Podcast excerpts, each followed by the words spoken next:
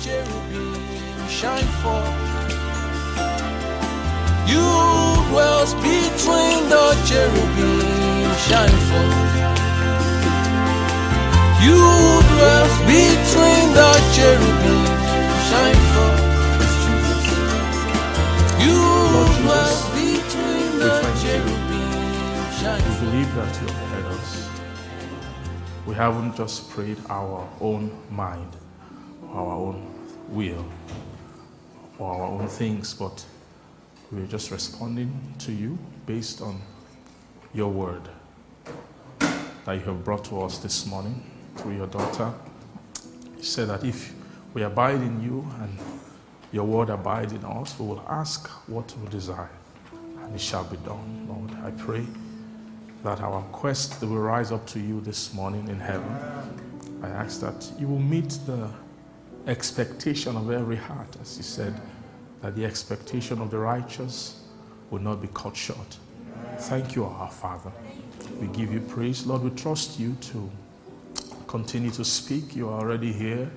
Your presence, your spirit, your grace, your voice is here already with us. We ask just take it further this morning. Bring more clarity and more understanding. I pray, let your voice sound in our hearts today. I pray, Lord, every heart that is still wrestling with some of these things and still needs more conviction about these truths, I ask that you will bring help today. I ask for utterance by your Spirit, grace, wisdom, skill to minister. Lord, help me. Bring meekness and brokenness. Lord, and make my heart a conduit, make my tongue a pen of a ready writer. I will write your spirit upon the hearts of your children. Thank you, our Father. We give all the glory to your holy name. In Jesus' name we pray. Amen. Praise God. Hallelujah. Good, uh, is it afternoon now? Okay, it's past 12. Good afternoon to you. Um, please, I think you've greeted each other. Just greet again if you want to. Praise God. Uh, thank you. We love you. And we're glad to have you back. Uh, I love you too. And I told you before that you can never love me as much as I love you. So I'm still winning that, that race. Amen. Uh, God bless you. Thank you for the word uh, you brought to us today. It's, uh, a good, um, good steering about what um, the emphasis uh, of this season is. You know, um, upon the Lord is very particular about our the shape that our hearts are taking um, as He is bringing resources of heaven uh, to us. Praise God.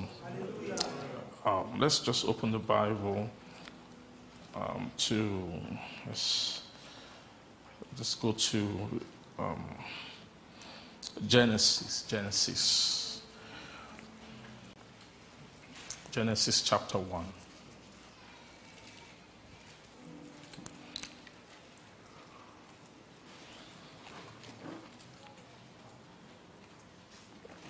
Glory to God. Are you there in Genesis? Are you sure?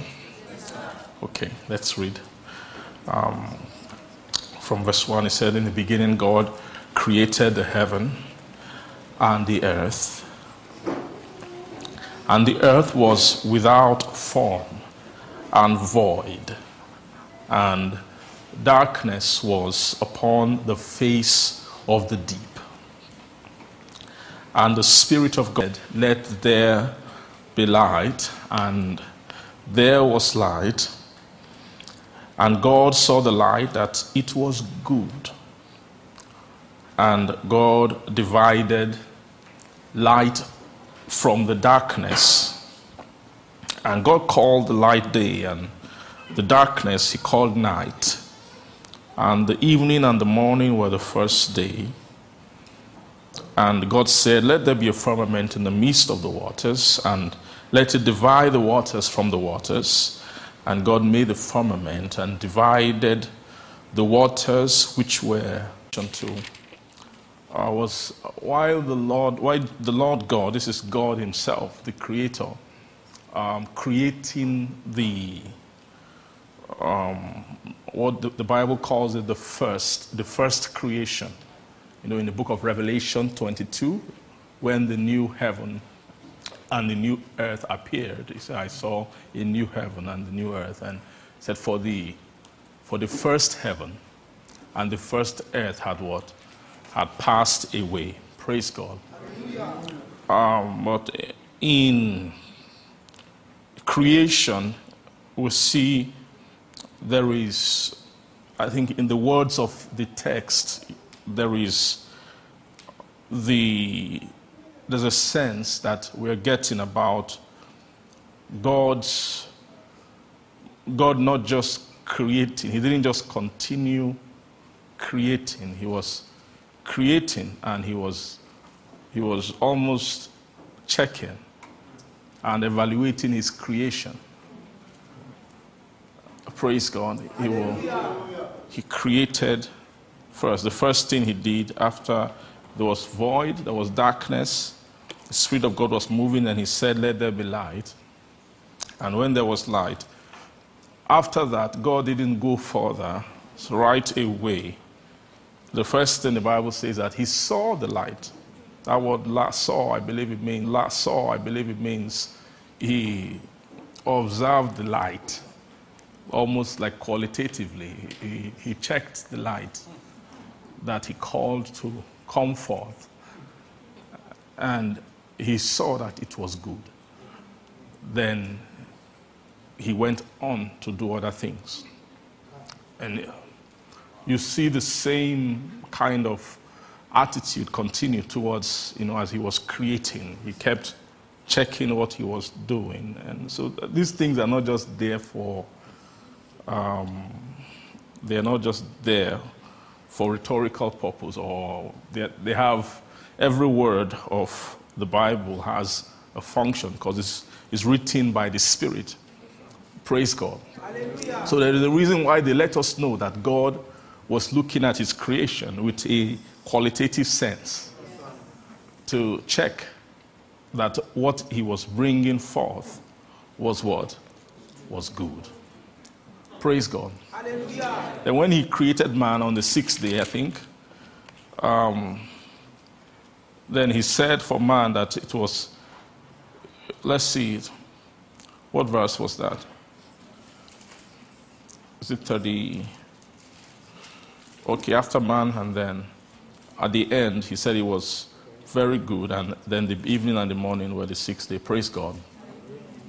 Um, now, this concept of goodness, this, the reason why it's key is because you see the Bible is actually full of the idea of goodness. Um, recent times where you know people make silly arguments like you know everything will end in the end will everything means nothing because uh, we all you will die anyway and after dying, those who don't believe in afterlife and things like that, you know, that kind of, those kind of statement.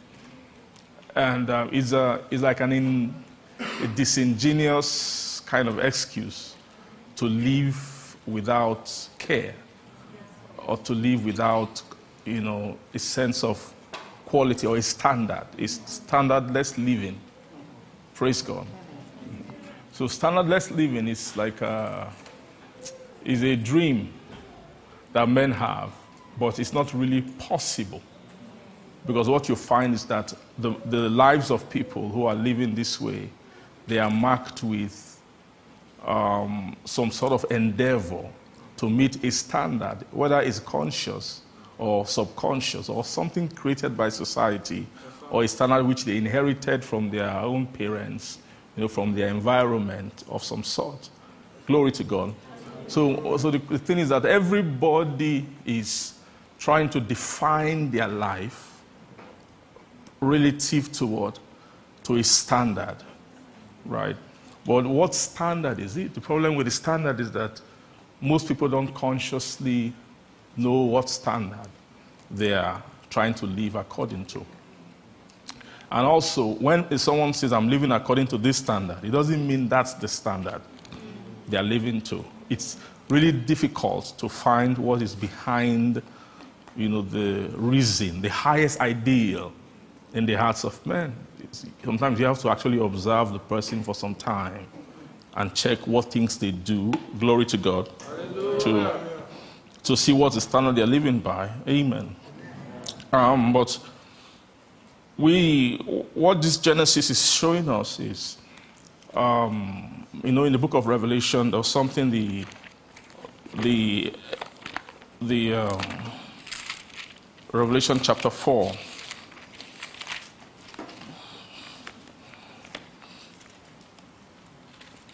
Verse, uh, verse 11.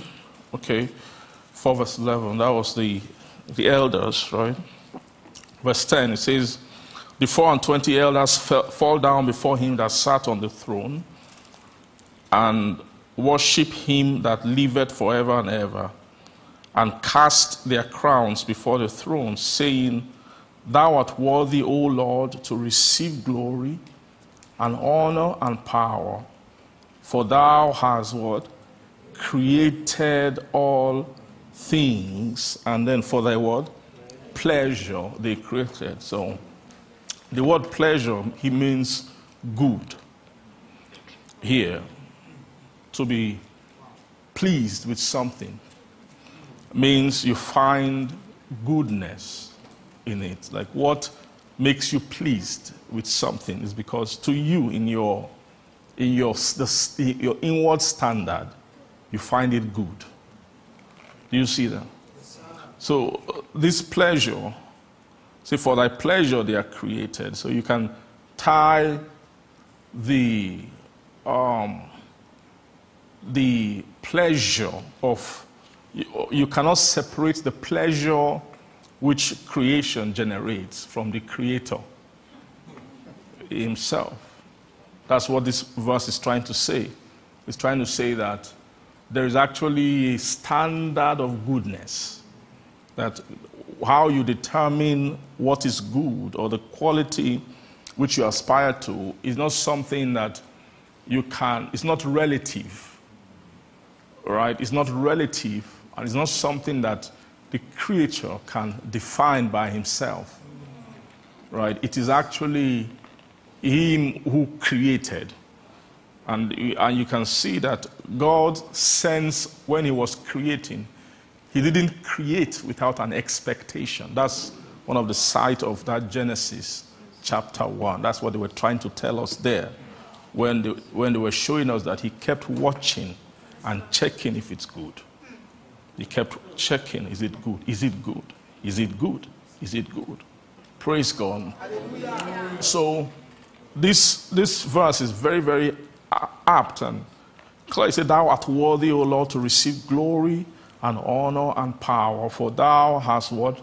Created all things, and for thy what? Pleasure they are and were created. So, all this means is that everything that is created has an inherent mandate to be good. Praise God. Do you understand me? That everything what? Everything created has an inherent what? It has an inherent mandate to be good. It is not, you can't escape that. Nobody can escape.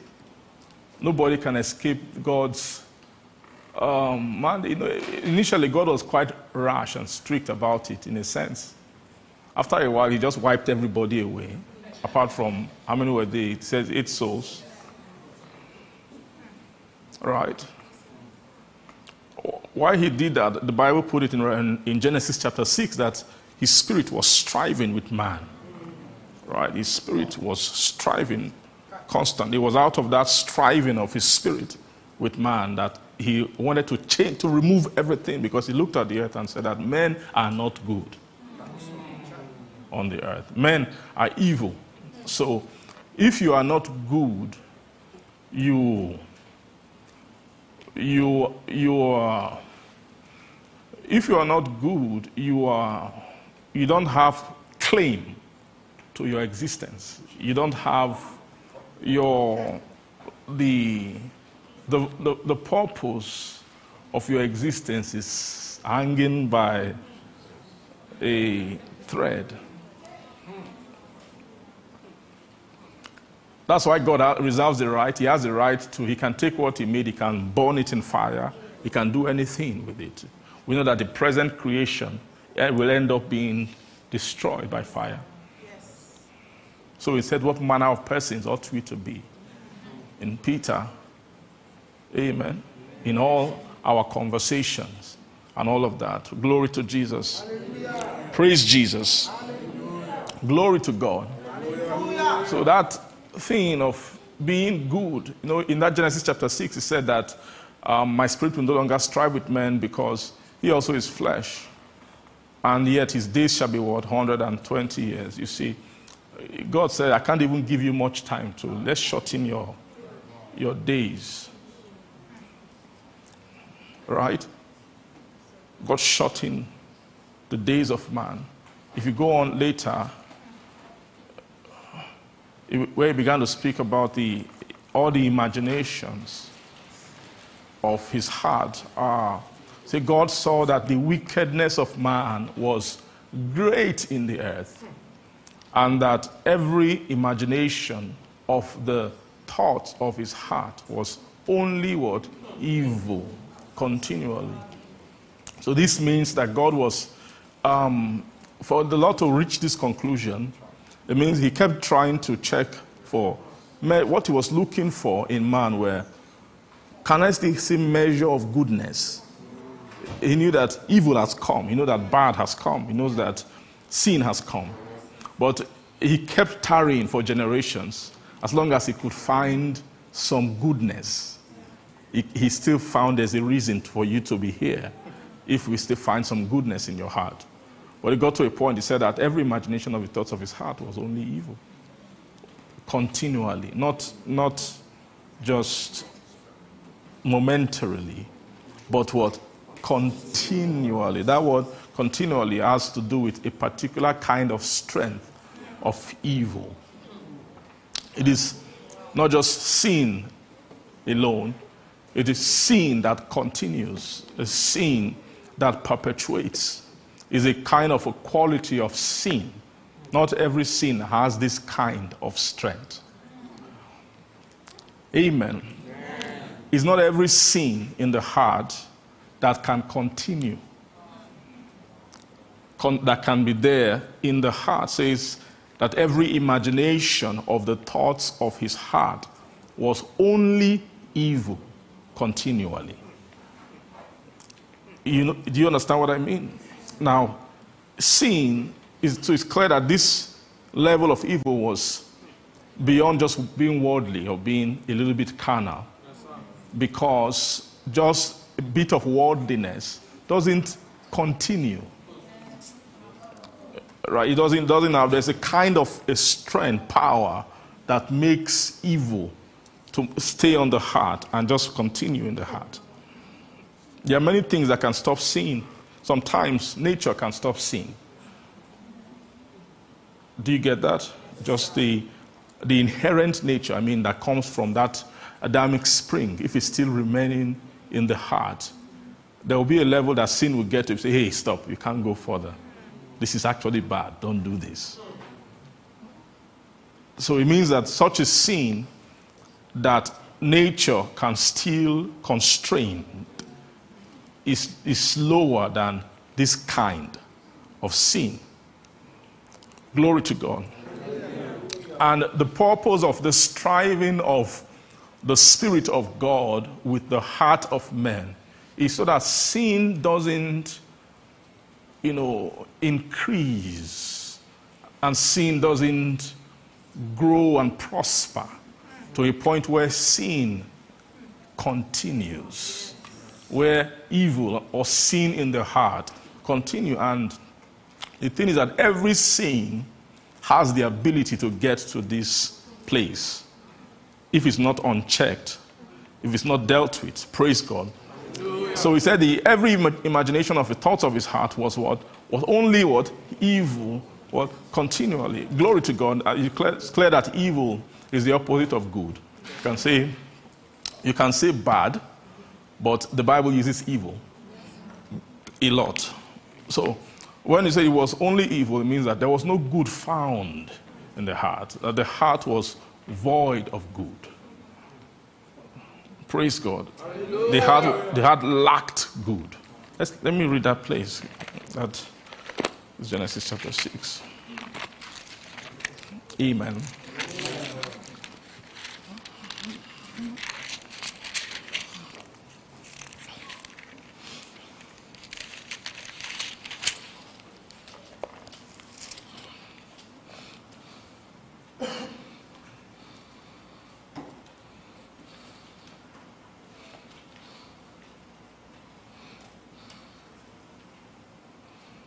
So verse, well, that's verse 5, right? Then verse 6 said that it repented the Lord that he had made man on the earth, and it grieved him at his what? Heart. And the Lord said, I will destroy man whom I have created from the face of the earth. You see that?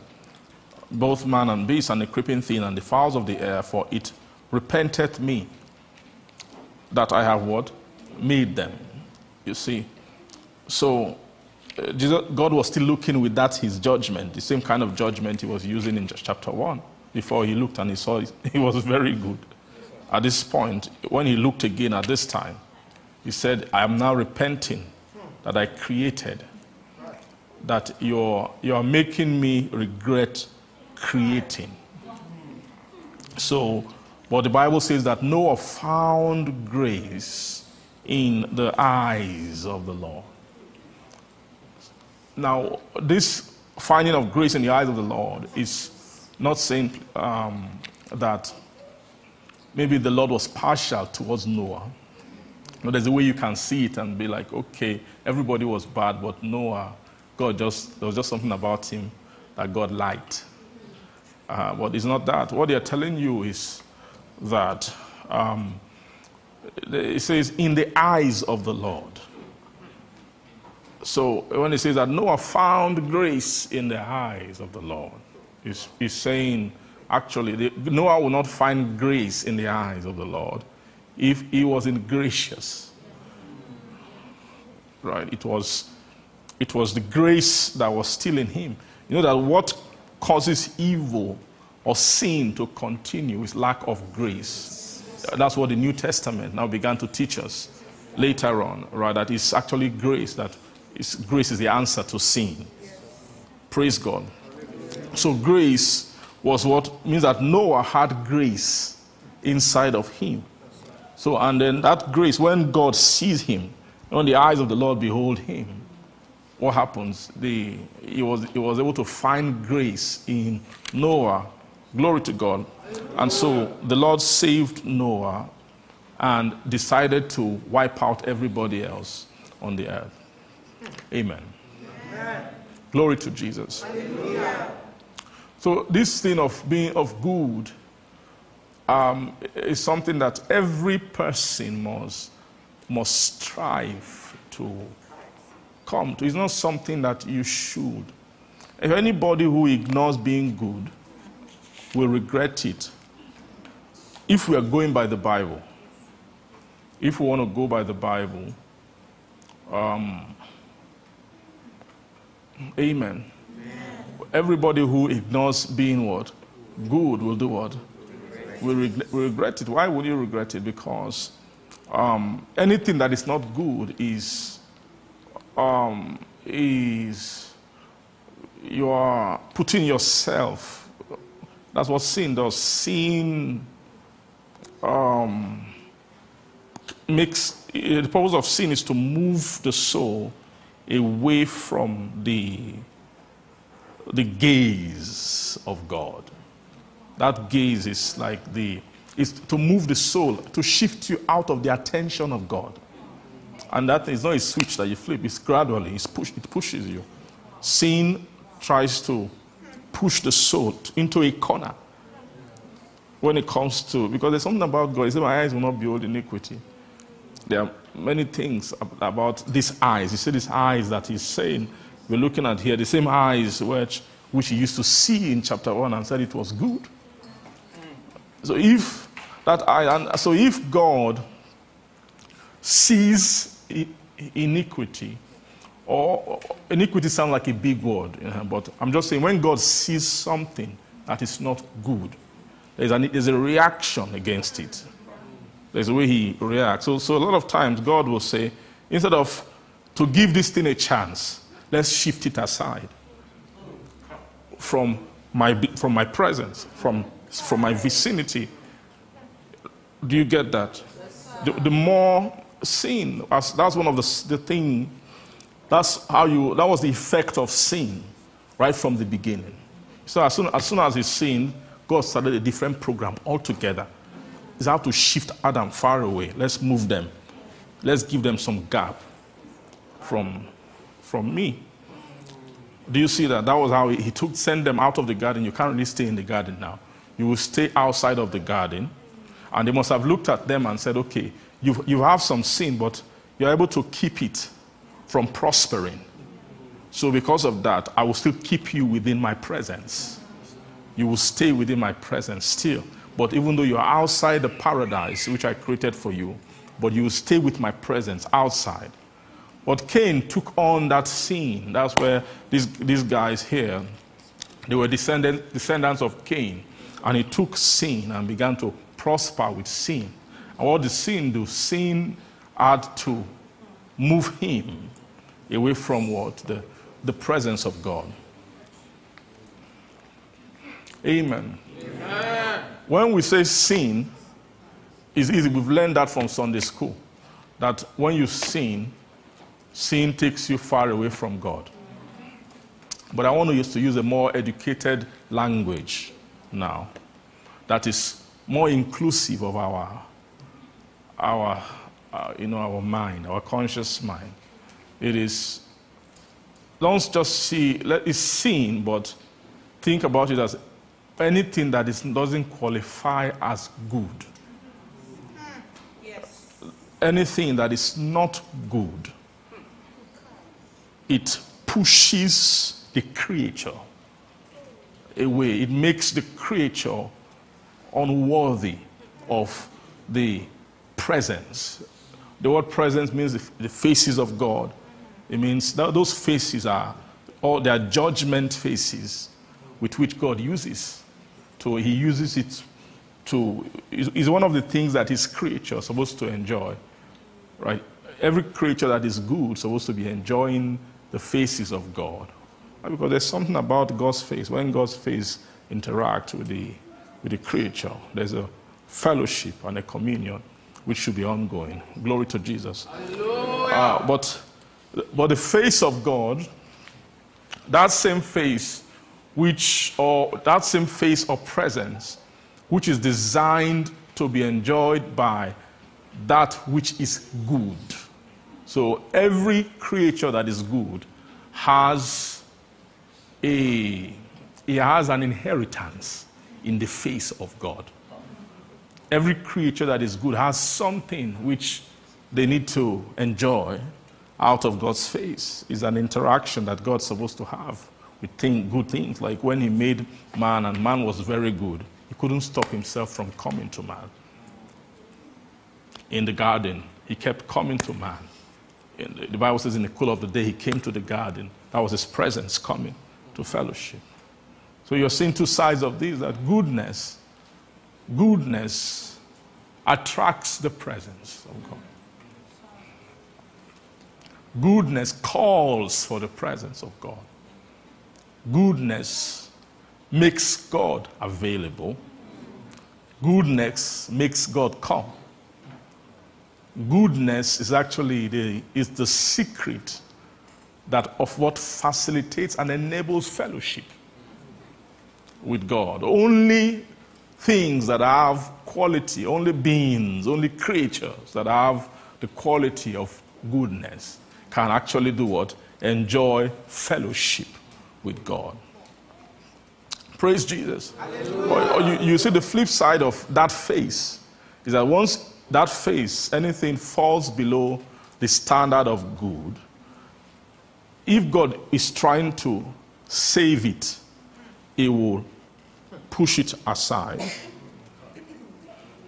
He will move that entity away. It's, I will just plainly put it, He will move it outside His presence. Anything that God doesn't find good, God moves outside His presence. He takes it out of His presence and keeps it away from the presence. And I'll explain to you why. Why is because anything that if because if a creature without goodness stays in the face of God, it, the way the Bible puts it, it catches fire, it burns. That is the that is what we call fire from God. When we say that, the Bible says our God is a consuming fire. It's not everything He consumes, but there are things He consumes. His, his, his face, His presence is designed to consume certain things. What you call the eternal fire is actually is a, is, that eternal fire is a, is, a, is a side of response from Him. Be- Because you know that at the end, God will fill everywhere. There will be no space again. Do you understand that? There will be no what? Space. So it means that within the, the, the, zone of His presence, there will be a fire zone where everything that doesn't have goodness quality will, what they call that, you see that eternal fire is, is, is for, um, is- the eternal fire is reserved for creatures. Do you know that? It's reserved for creatures that have, um, for creatures that, that, uh, that have found themselves beyond the salvation program It's there for it's reserved for creatures for whom there remains no more sacrifice, no more remedy to their bad state. Do you get what I'm trying to say? There is no longer a space. Now, the, the eternal, um, the eternal world um, you, you know, God initially, God uh, before before heaven and the earth was created, the, the New Testament makes us understand that there, before the creation of the physical and even the spiritual realm of heaven and then the physical realm of earth, there was something that exists called height, and there's depth. The height existed first, depth existed. You, you understand that? There was what? Height, and then there was what? And there's depth.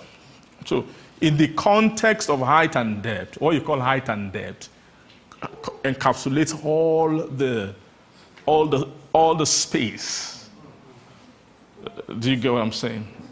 Height and depth encapsulate what? Uh-huh, all the, all the, all the space of, of existence. I can put it that way.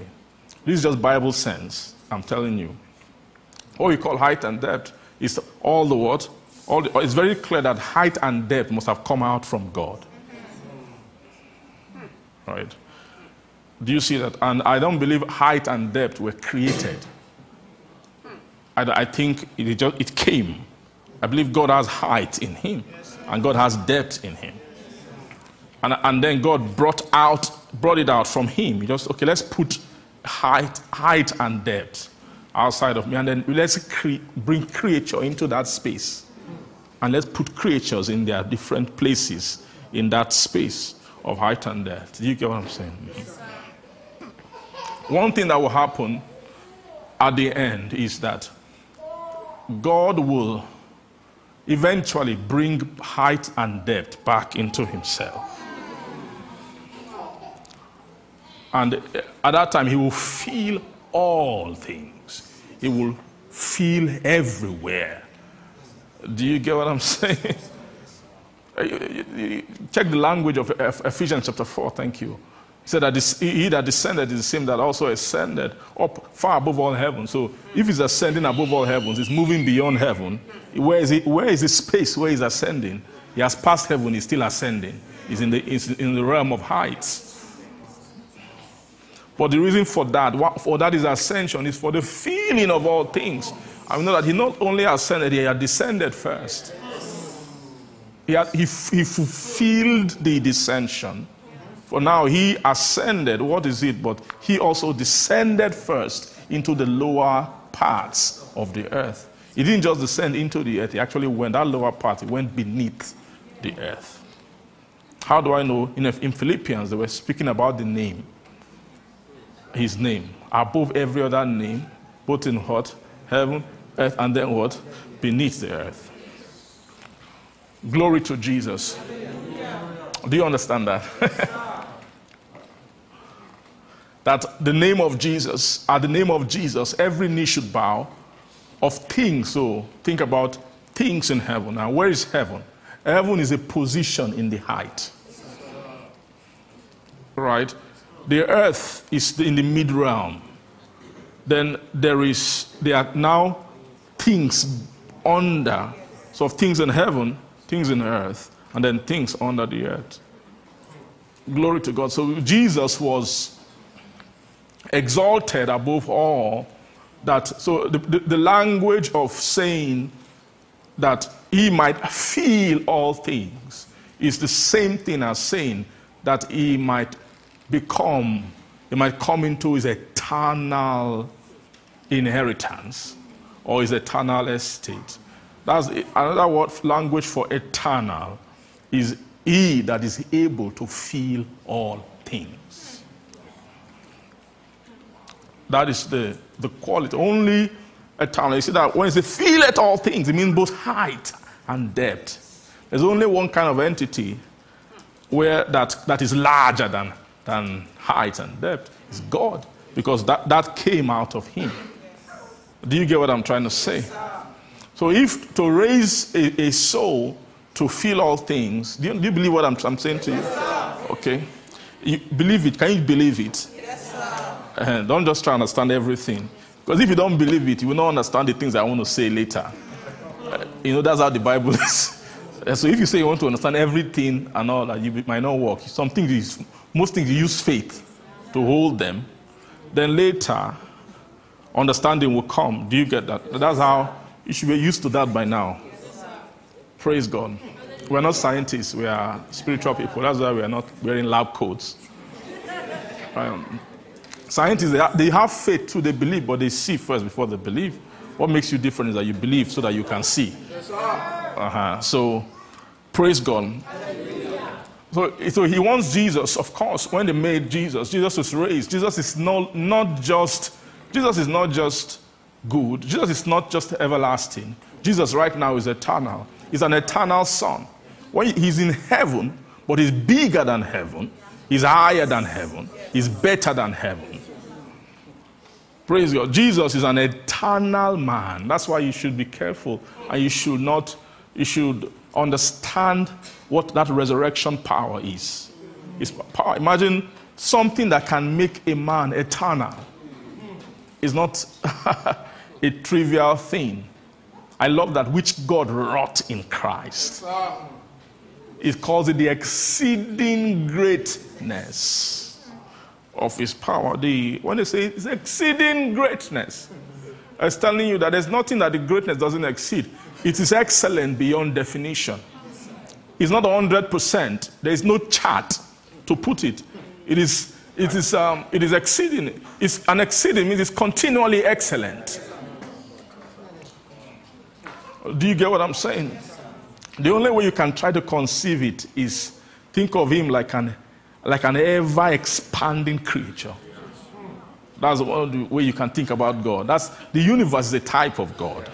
Because the scientists, they say that what is observed about the universe is that it's, it's constantly expanding. Means you can never meet up with it.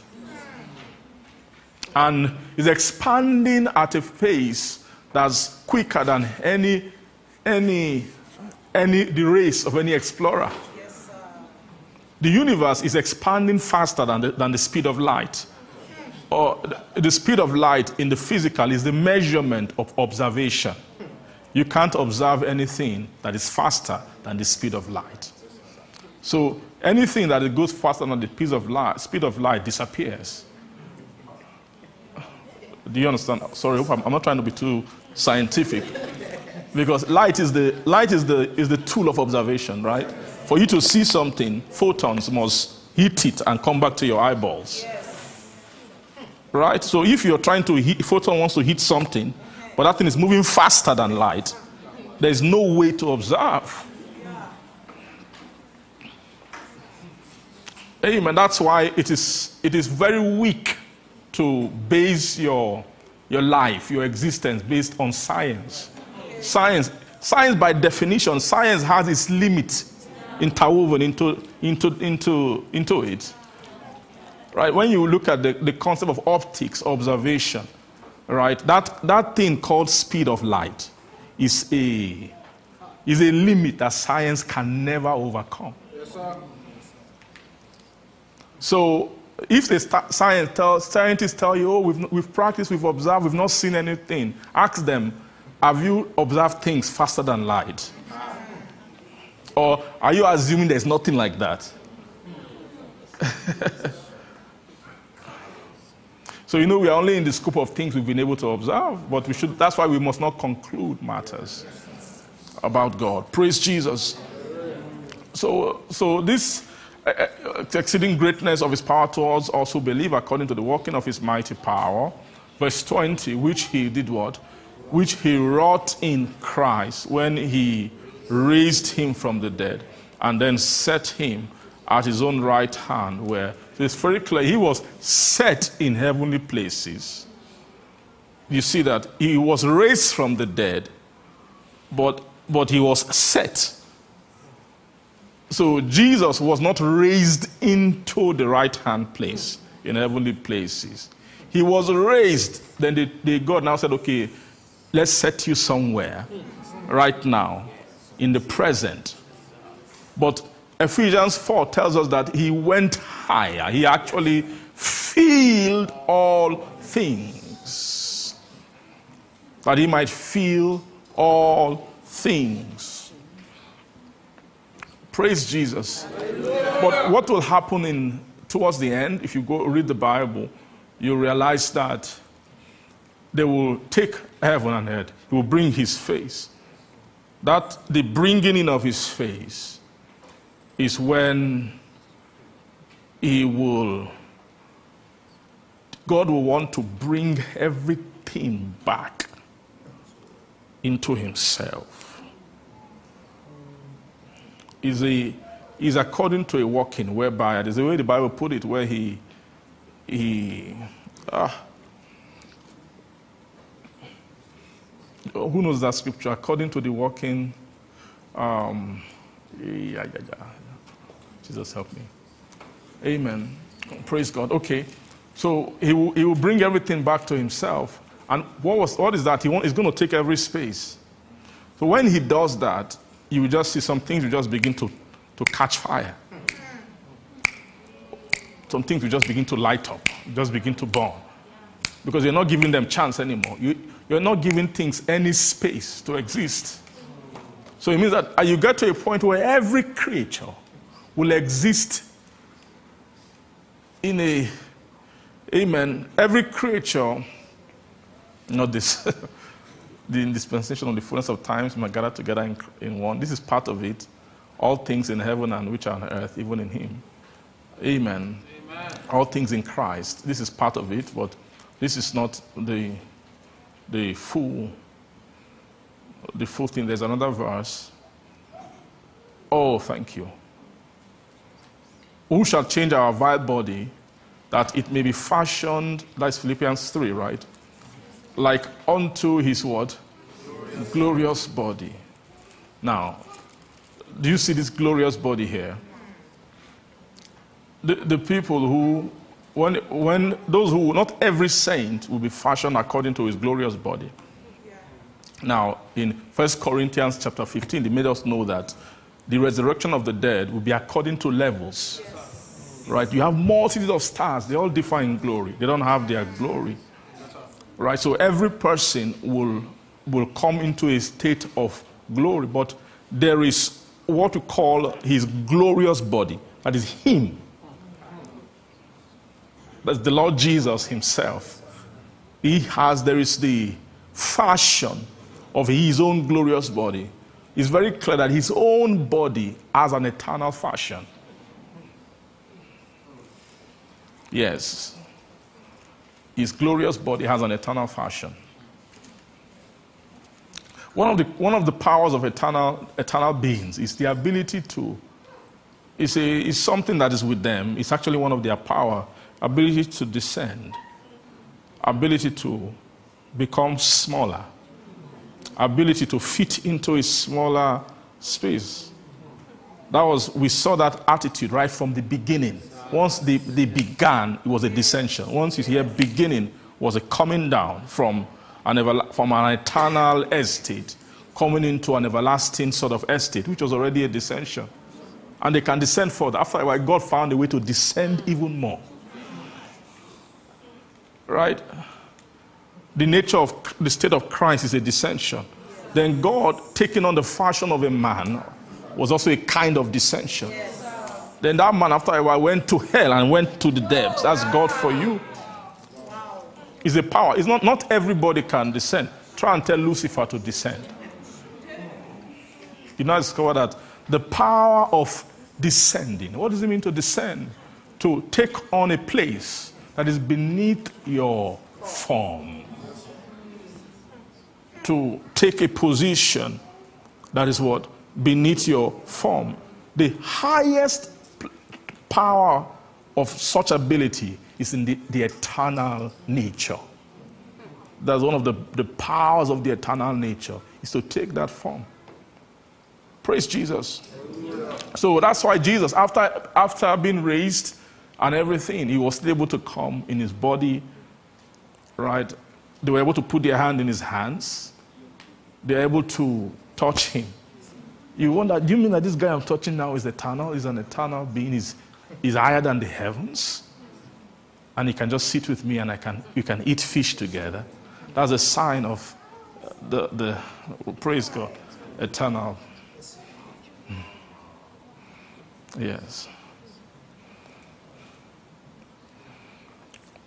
Those are very powerful things. The devil will struggle to do it.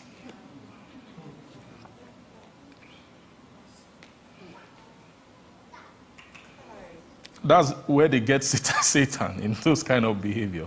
Those are the kind of things he couldn't calculate about God. He never thought about it, never. That God will become flesh. The Logos can become flesh and dwell among men. And they will then beheld, they will behold his glory. That's what, that was the secret of salvation. That's what makes God eternally more powerful, eternally above Satan. He can do things that are impossible for the devil to do. That's a secret. A sign that you are ascending is your ability to descend. If you only know how to stay here, you are weak. It's a secret of the kingdom, right? It's a, it's a, it's a law of the kingdom. Jesus taught that when he was teaching. And they asked him, Who will be the greatest in the kingdom? He's, he's actually the least. He's according to powers of dissension. It's according to powers. He was calibrating. The, it's the kingdom is divided according to abilities. What ability? The ability to be little. That that is how they actually, when you see dividing of the kingdom, is is littleness capacity. So that, that will tell you that descending is powerful the ability to descend. Glory to Jesus. Said, so except you be converted as be as little children, you won't enter into the kingdom. So unless you have the ability of being, you must have some littleness ability for you to enter the kingdom. But he that can then become as this little child will be the greatest in the kingdom. Praise Jesus. Glory to God. Um, that's one of the sign also of salvation. Salvation is not measured in your ability to abound alone, but your ability to be abased, your ability to be low.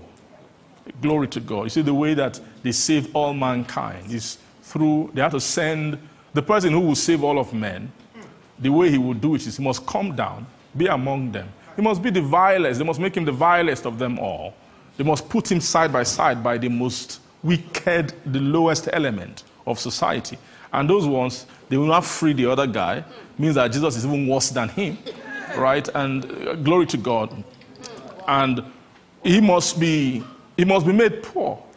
He must be made little. Jesus suffered every shame. There's no shame that you ever suffer that Jesus did not suffer. You've not suffered his own kind of shame. Do you get that? You don't understand what I'm trying to say. You say, oh, I've been naked before. Okay, you've been naked before, but relative to what? Did you come from eternity? What are you comparing your nakedness with? and you know that Jesus, when they, when they began to give him the dose of those things, they made sure he had, he had, at that point, he had come into full awareness of who he is. Right? If it would have been easier for Jesus at 12 to die, because he was still investigating, learning about his own himself, where he came from. But by this time, when Jesus went to the cross and he was spat on by men and, and beaten and flogged and dragged on the floor and reviled and insulted by men, by that time, heaven made sure that he had come into full consciousness of who he is. It was with that mind. So let this mind be in you, which was, which was also in Christ, who being in the form of God, they're telling you his consciousness. Do you see that? Who being in the form of God thought it not robbery to be equal with God, but made himself of no reputation, took upon him the form of a servant, was made in the what? Likeness. Now, these things they are telling you, they are not just saying, they are, they are telling you about his mind. Now, there are things that happen, like the Logos becoming flesh. It wasn't the Logos coming into Mary's stomach. It wasn't Logos that came into Mary's stomach. It was just a seed that can become a person. Now, this mind of him that was in him, they're telling you the mind with which he was walking daily. All right, it was the mind that Jesus had on the inside of himself. So go back, let's see verse 6. So you see this, this word, whom being in the form of God. Now, this word being in the form of God here is not speaking about when the Logos was inside God in the eternal past, that that was the form of God. That is not what they are saying. That was true. Because in the beginning was the Logos, the Logos was with God, and the Logos was God. That's not what I'm spe- they are speaking of here. What they are speaking of here is they are telling you his mind while he was on the earth. Right? There's a way you see it as, ah, maybe the Logos was inside God in the eternal, and then they decided. There's that one. But this is not, that's not what the one they're saying here. What they're telling you here was while he was on the earth and he was in the form of God, after he had, he had, he had, he had in, inside himself, who being in the form of God, he thought it not robbery. This, this coin word here is saying that, what does it mean of thought it not robbery? It is the time when eh, Eh, eh, that aspect of who he was, his divinity, had, had come into his consciousness. And he, he had begun to see the zone of his equality with God. He, had, it had, he thought it not robbery. That he's saying that You know, there's a, there's a level that will also give you an insight into his, develop, his mind development. There's a time that when he thinks God, and if he tries to equate himself, you feel like he's a robber, like he's stealing what does not belong to him. But he kept growing. There was a day when he thought it not robbery to be equal with God. Not by assuming things, it's that seeing the way it is, that this is who I am. I'm not taking, I'm not usurping anything. It is actually who I am. While he was on the earth, he came into this state. All of this, he came into the consciousness of this thing while he was preparing to be beaten by men. So, so we need to, you need to understand who decided to go to the cross. You need to, you need to get that concept. It wasn't just some guy from Galilee. Praise Jesus. Verse, verse 7. Amen. Said, But then he made, it's a conscious thing while he was there, having known all those things, he made himself of no reputation took upon him the form of his servant and was made in the likeness of men.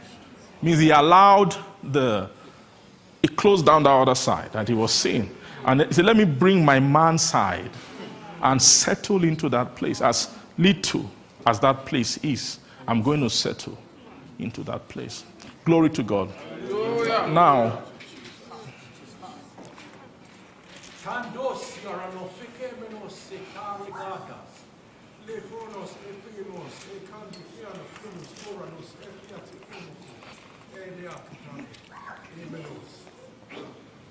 Praise God. Okay. Can we get the interpretation of that?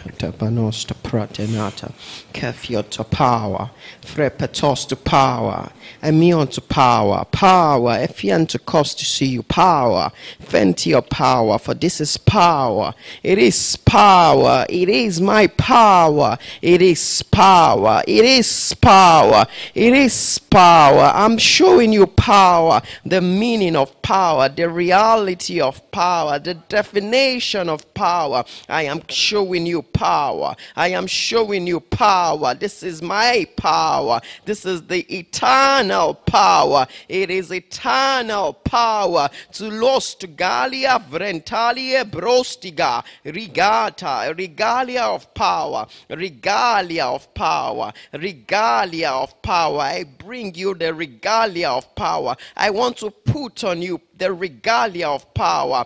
The power, the power, it is power. It is the working of the eternal power. It is working of power. For even meekness and lowliness is an eternal strength. It is a strength. It is a power. It is the working of power. I'm showing you power. I'm opening power. Even the power that is in me. The power that is in me. I am opening power. Thank you, Jesus.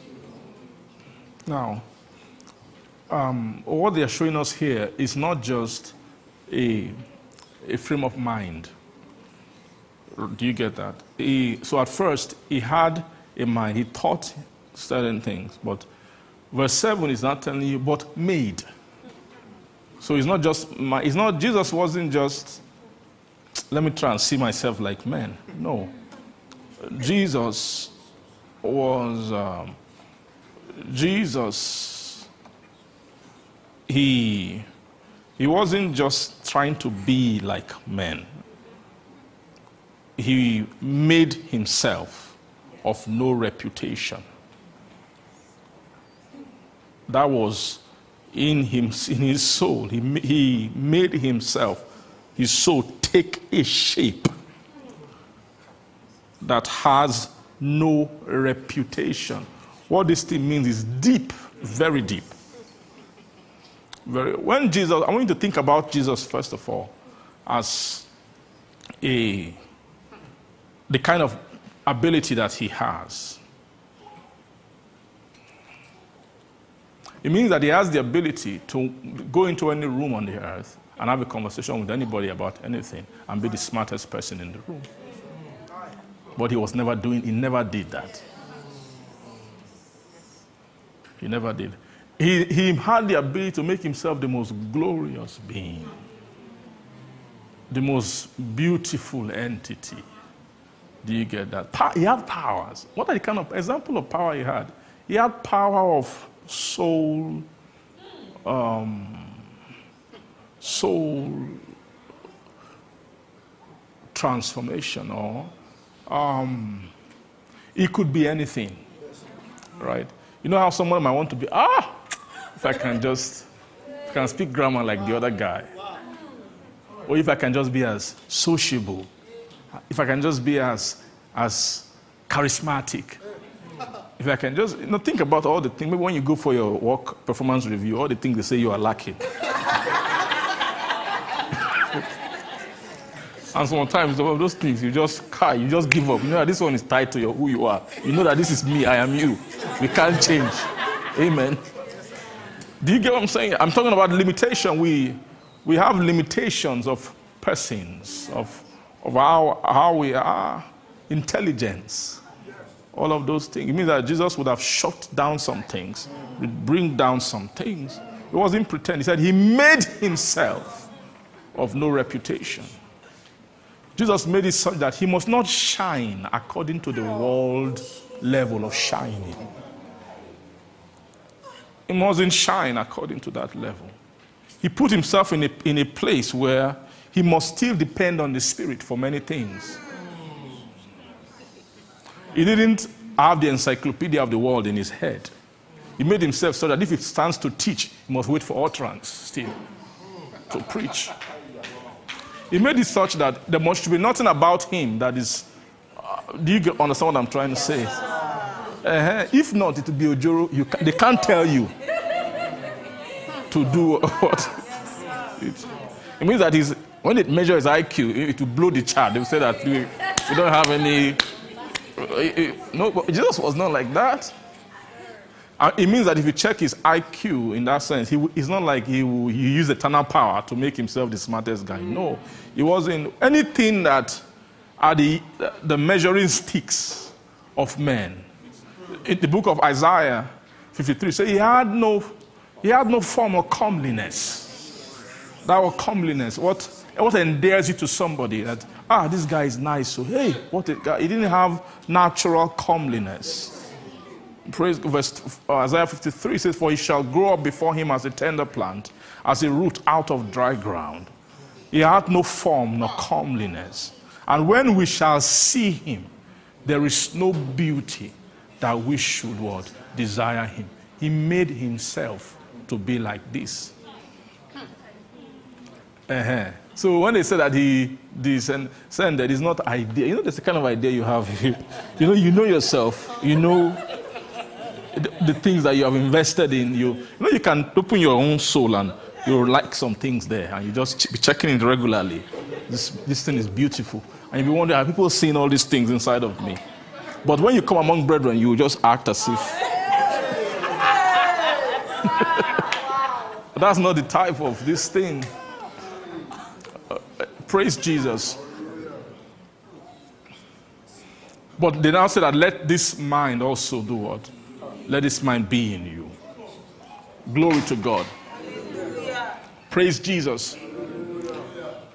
According to the, his vile body, fashion, let's go back to Philippians, chapter. is it, uh, sorry, um, Philippians 3, that who shall what? Change our our vile body that it may be fashioned like what? Like unto his glorious body.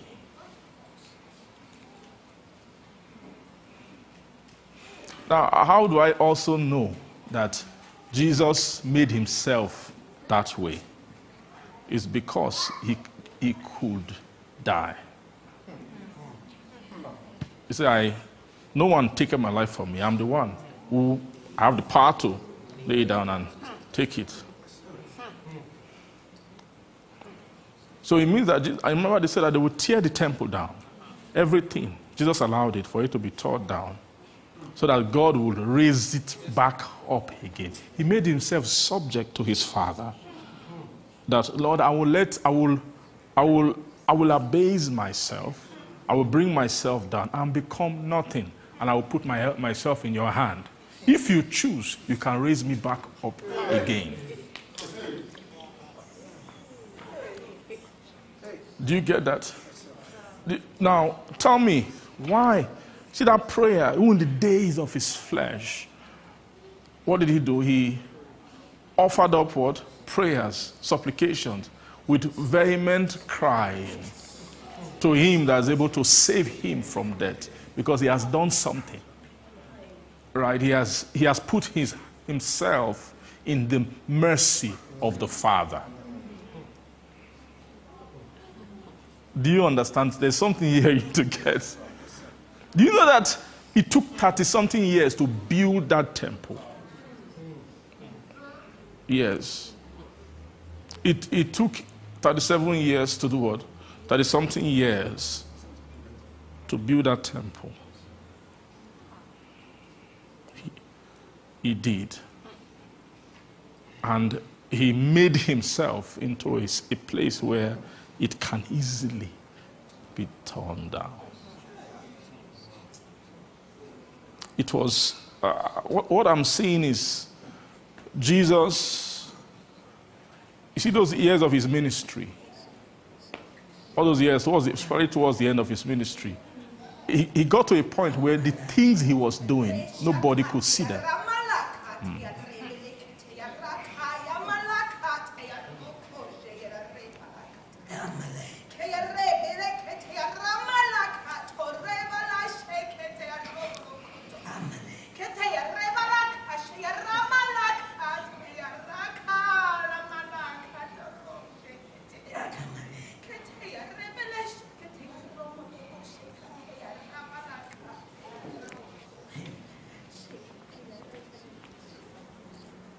Amen.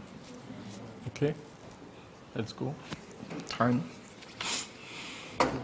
Prata bagadosta, bramasagata, vremostiga, rebashtaga, alabatosa brata gadagadosi valia brostiga, makriata pa malita va brohutaga, rabase rigata maurigota, arabababozonte livra atiga, oregata bariataga, rabosa lita bata lita bata lita, emagosotata taliga la bagadova la badegede, regege libra ata ligra atemata ovrati vakata alabra atega rantaga rosebati aga randiga zopre ate vretetete libro gantala zatania bronte elegrita la masebata opra ate lite lite liteli elemekatelit elevrotemetelit avrokotomtium teli to tell the secret. I've come to tell the secret. I've come to tell the secret, the great secret, the great secret. It is a secret. It is a secret. It is my secret. It is my secret. It is my secret I'm come to tell. I've come to tell my secret. My secret. My secret. It is my secret. It is my secret. It is my secret. It is the secret of the Son. It is the secret of Son. It is the Son's secret. It is the Son's secret. It is the secret of the Son. I've come to give Son's secret. I have come to tell Son's secret. I have come to tell Son's secret,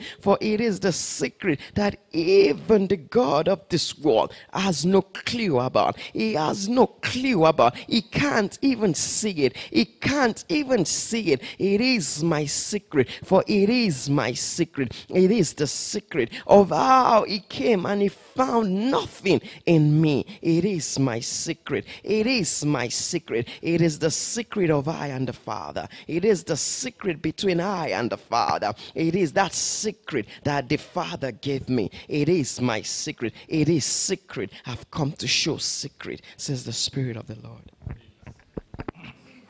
Praise God.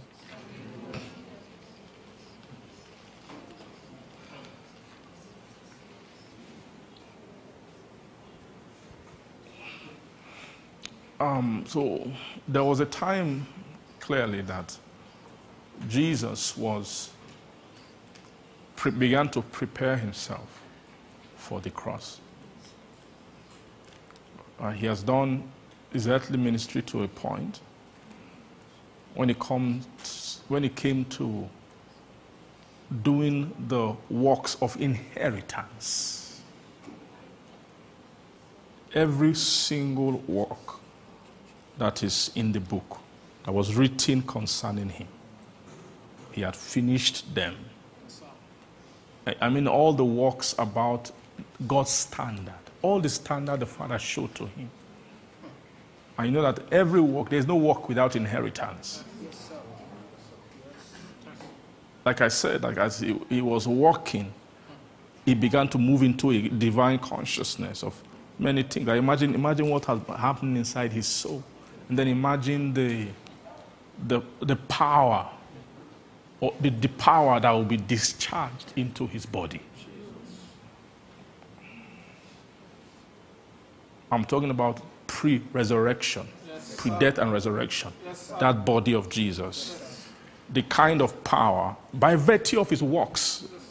Do you understand? By virtue of his, the works he was doing, the works of the divine life, which he was doing, the, the obedience he was doing, the amount of power being generated. Right? We saw, saw it manifest, like when you're walking on water. Those are not ordinary things.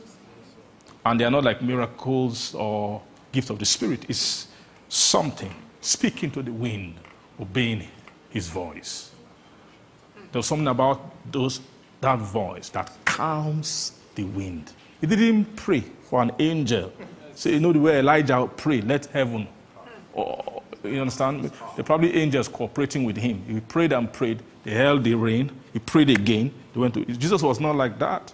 He just spoke to the wind. Hey, wind, peace be still. It was not anointing. There's no gift of the Spirit like that. It was, it was, those are strange things that occurred to Jesus. He was a kind of man that he was because of the, the works of his soul. There were things discharged into him, even into his physical body. Jesus was beyond killing.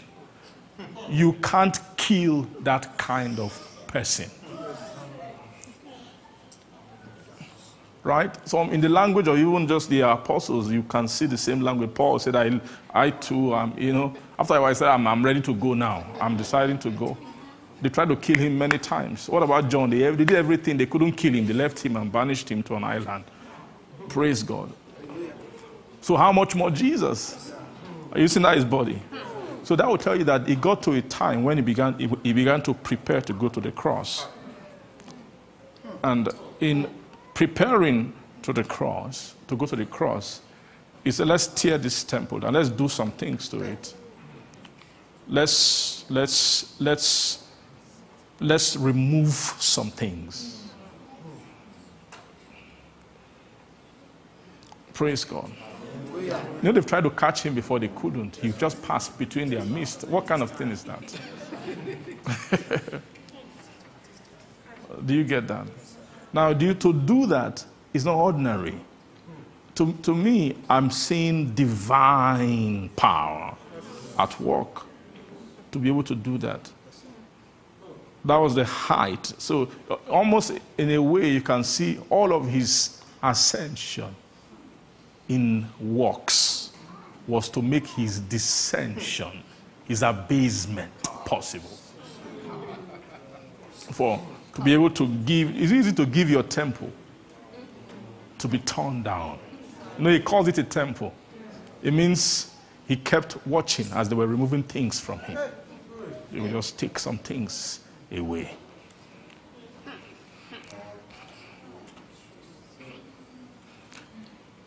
It's possible that maybe some time before that, that thing, if you try and nail his hand, the nail might not enter. I'm sorry, you might be like, ah, why are you going this? I'm just telling you, this is how I see it. To, right? I think so. I think it's possible.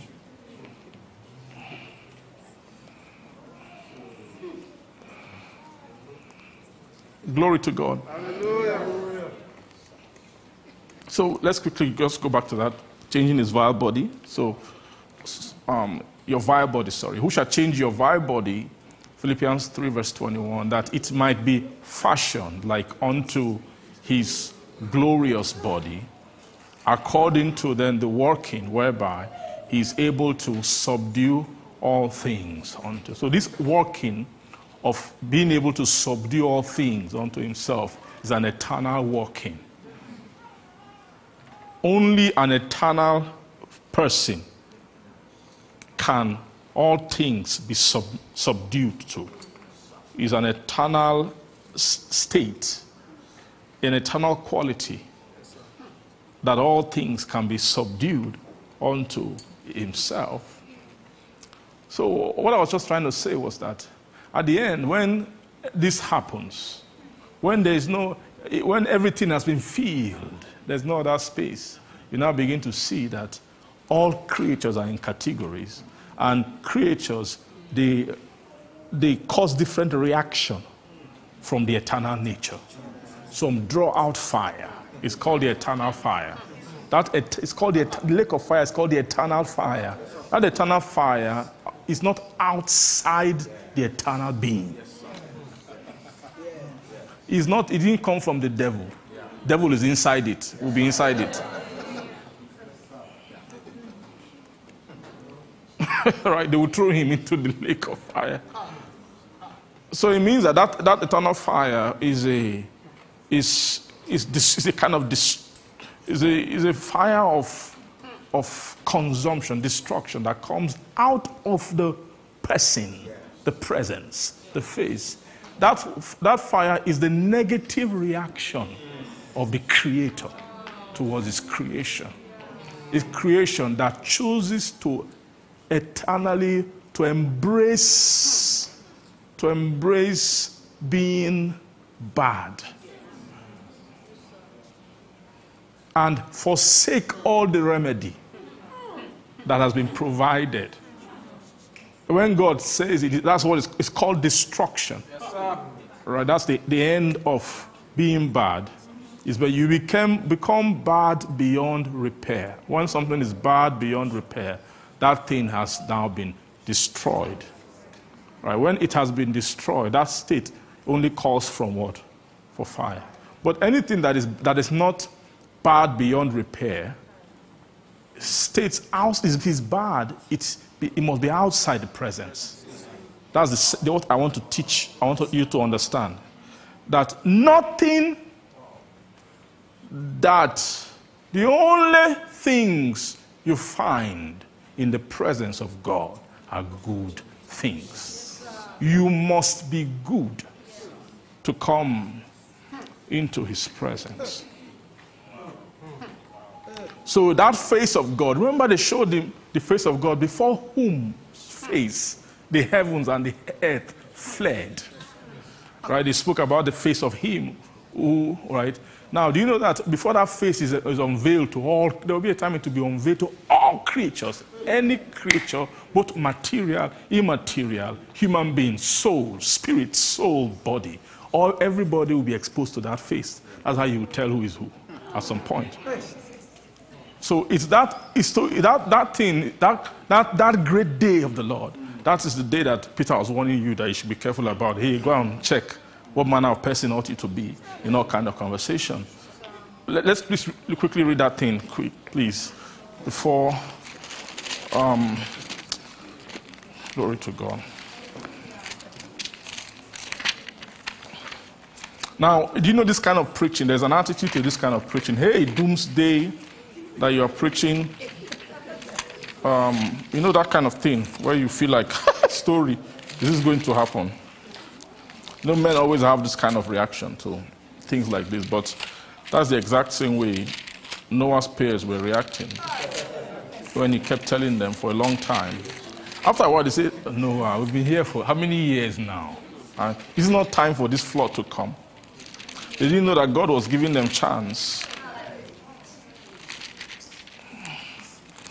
to, uh, they didn't know that God was giving them a chance to, to change their ways. And that's God for you. Like God is giving humanity a chance still. He's sending preachers, warning about this thing that we are warning concerning, this day of the Lord. It will come. The same way the flood came eventually.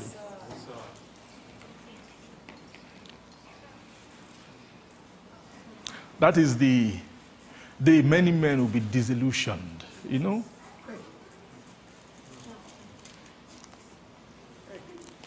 Men who believe that because you don't see it means it doesn't exist.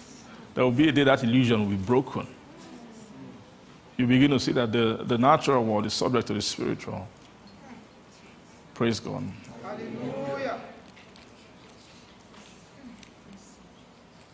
In 2 Peter chapter 2, let's read it because he also speaks about the attitude I'm, I'm addressing. Of let's see verse 1.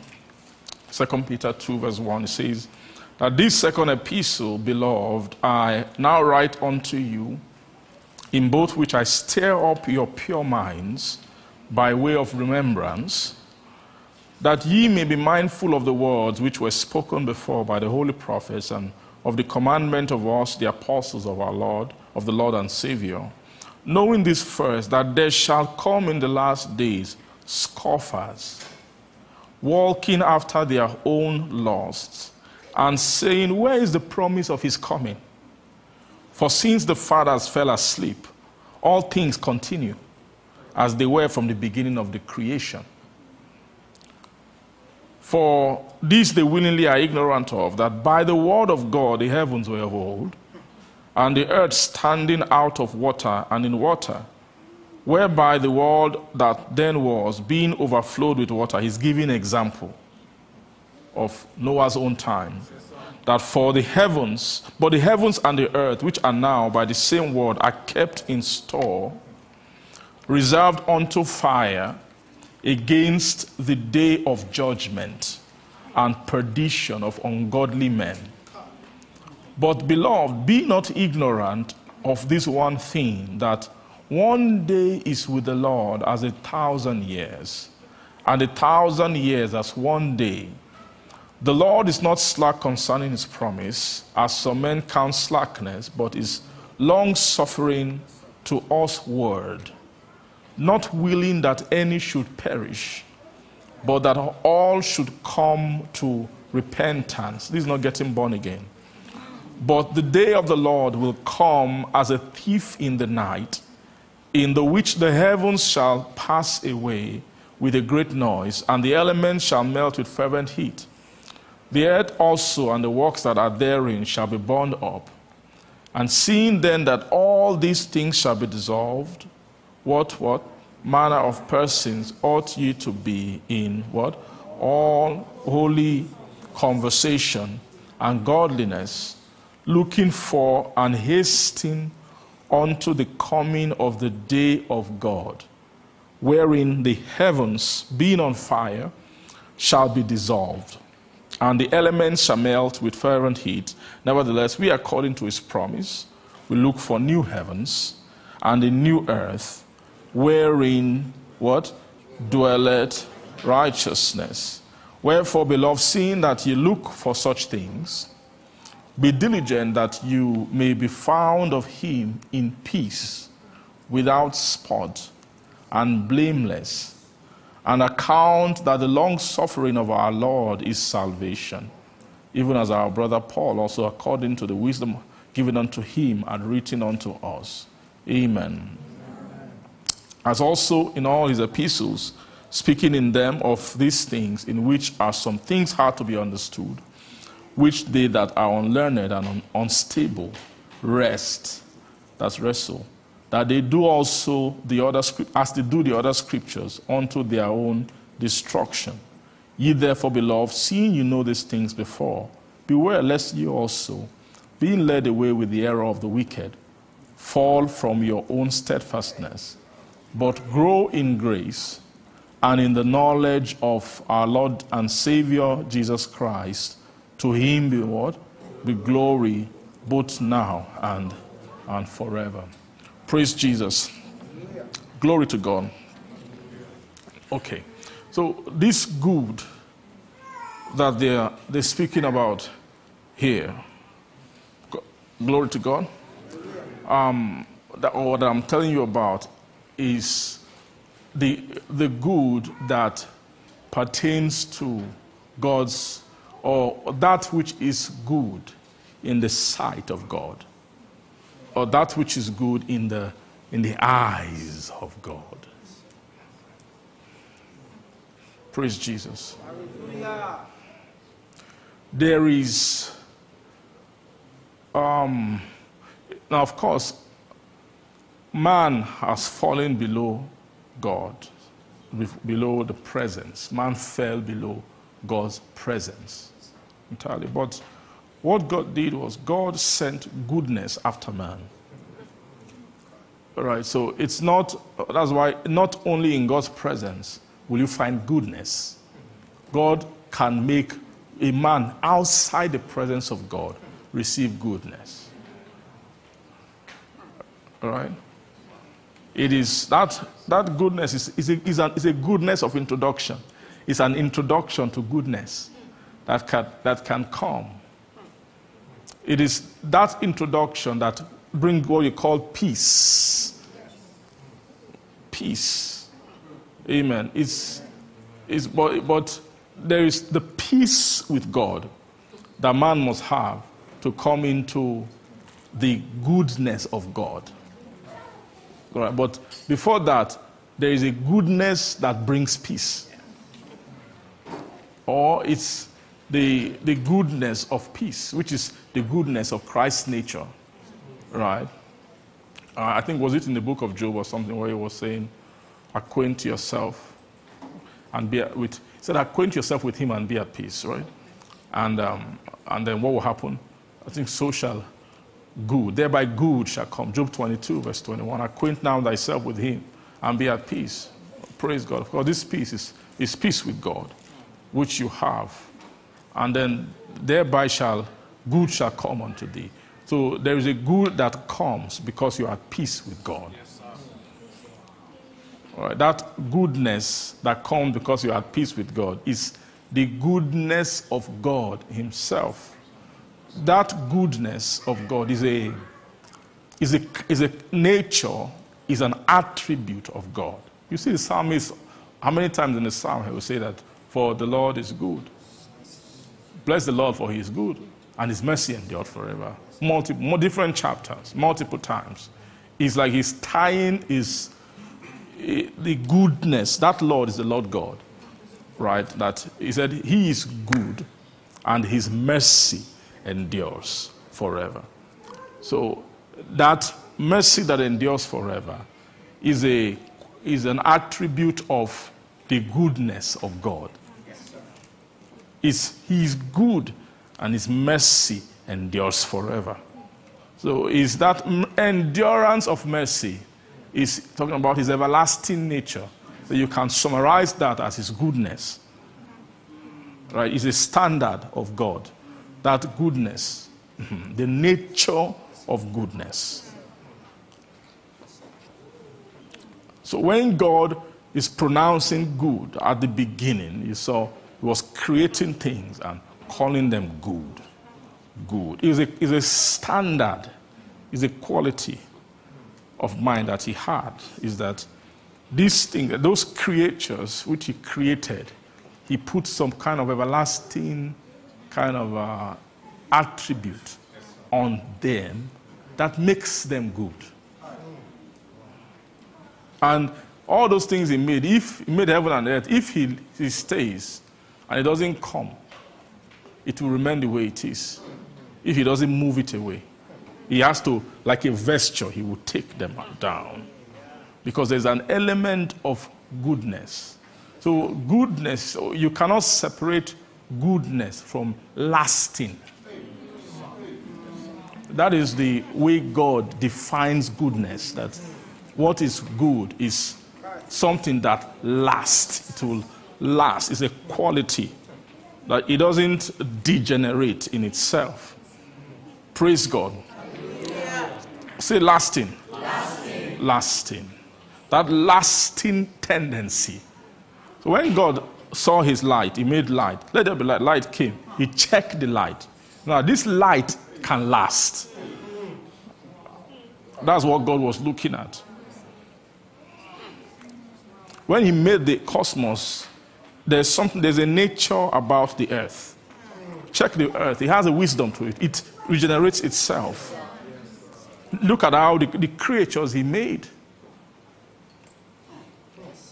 Right? They are, there's a way the creatures, it's an ecosystem with how they, they continue.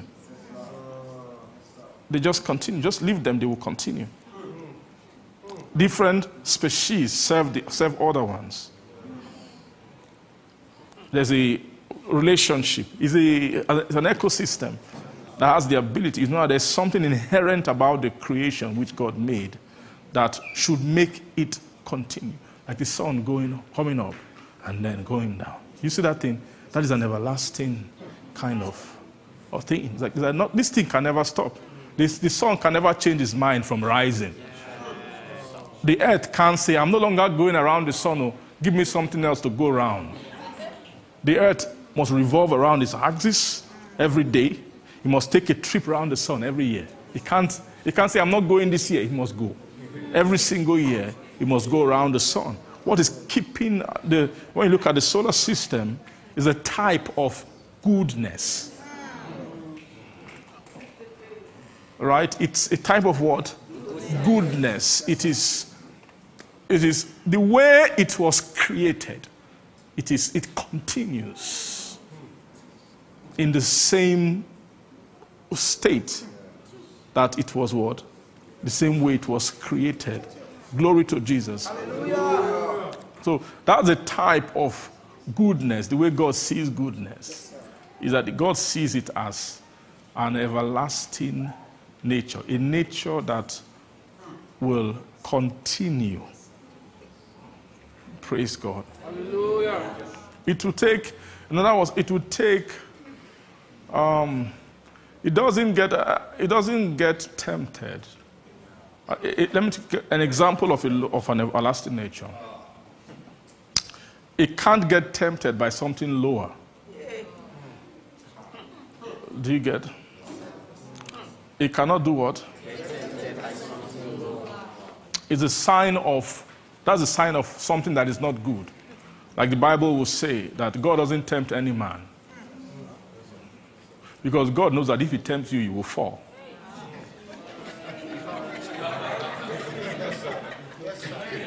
God should not be tempting men. It's not right. It's not, it's not something that should occur.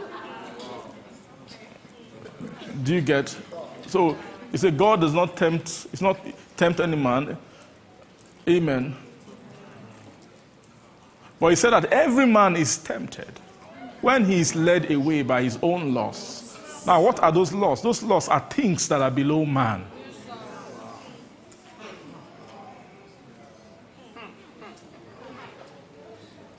Are you, are you understanding me? That is that's what makes. Now I'm not saying an everlasting. When you say everlasting, it doesn't mean nothing can break that. It just means it takes something higher you get it takes something there's it takes something higher than like when you an everlasting creature of the heavens came down to man a man could not resist him. So it's like a god tempting a man. It's like uh, you get what i'm saying? Adam couldn't he couldn't refuse or resist that kind of a, a temptation. But adam had been on the earth for some time. He wasn't tempted by the earth he was never tempted to go and do things and explore. He was lower than him. Are you seeing that? That's the difference.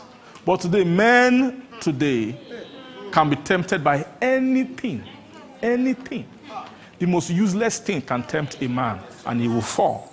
He will have lust for it. Are you seeing that, that thing? That's a sign that a man is not good.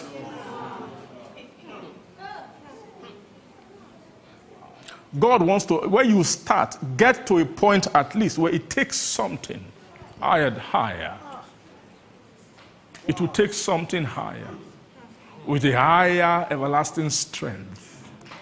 Like, what do you think it would take to break the movement of the sun, of the earth around the sun? The earth can't, can't get tempted by another planet. I say, can we exchange orbit? I like your own state where you stay is dead to that. It will take a higher power. like Bible says, it will be the face of God who will move it. Do you understand me? Who will move it out of the way.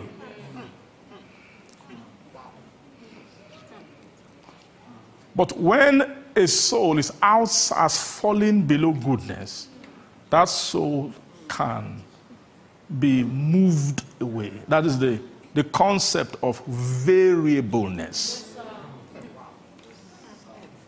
Right? The standard of goodness in God is, I said, beginning, is that there should be no variableness. Let's read that place in um, the book of James that every good, this is still at James chapter 1, right? Praise God. It says, Let no man um, say,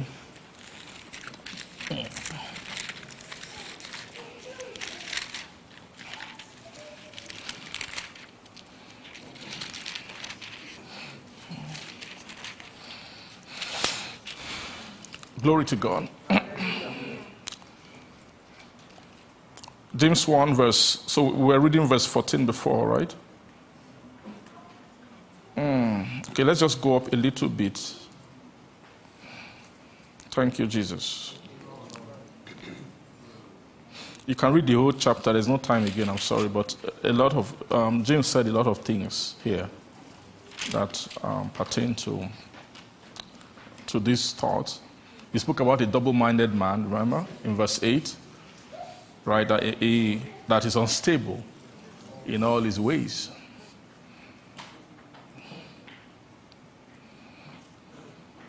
He spoke about the grass in verse 11, right? Says that for the sun is not is no soon risen with a burning heat, but it withereth the grass. See, so that means that the sun has power to wither the grass because the sun is stronger than the grass. Amen. And the flower thereof falleth, and the grass, the grace of the fashion of it, the grace of the fashion of the grass perishes. So also shall the rich man fade away in his ways. But blessed is the man that endureth temptation. That is, this is the man that is moved from being tempted. The man that can resist temptation. Such a man is blessed. Because when he is tried, he will receive the crown of life, which the Lord has appointed to them that would love him. And they let no man say when he is tempted, I am tempted of God. For God cannot be tempted with evil, neither tempted he any what? Any man. But every man is tempted when he is drawn away of his what? Own lust and enticed. So you see that thing of being enticed by things. Praise God. Being enticed by what? Things is the problem, is what stops men from coming into the, what he calls here is the crown of life. Crown means, is what is given for, is a reward for mastery. When, you, when you've mastered life, you receive the what? The crown of life. Glory to God. And it says that every man is tempted when he is drawn away of his own lust and enticed. And when lust had conceived, it bringeth forth sin. You see how sin comes is by the, the conception of lust.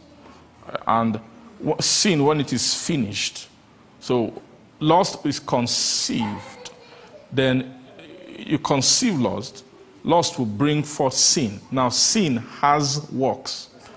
When, when sin is, is finished, the works of sin are done, you will receive what they call the wages of sin. You get paid for, the, for sin. That, and the Bible says the wages of sin is the what? Is death. It says when it is finished, it bringeth forth what? Death. Verse 16. Do not err, my beloved brethren. Verse 17 that every good gift and every perfect gift is from above and cometh down from the Father of lights, with whom is no variableness, neither what? Shadow of turning. Of his own will begat he us with the word of truth, that we should be a kind of first fruits of what? Of his creature. Say every good gift. And every perfect gift is from above. So it cometh down from the Father of lights. Every good and every perfect gift um, are those gifts are gifts from Him. It cometh down from the Father. What are the gifts? They are His properties. First, His property of having no variableness, and secondly, having what? No shadow of turning. Amen.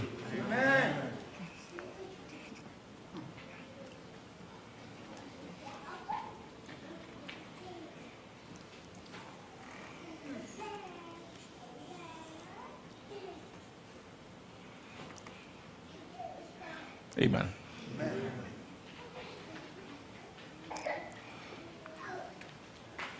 To have no variableness is to be free from lust. If you have lust, you will vary. Now, there's something, let me show you what lust is now. Lust, this temptation they are speaking about here is not the kind of temptation that, um, this is not Adam's kind of temptation. It's different.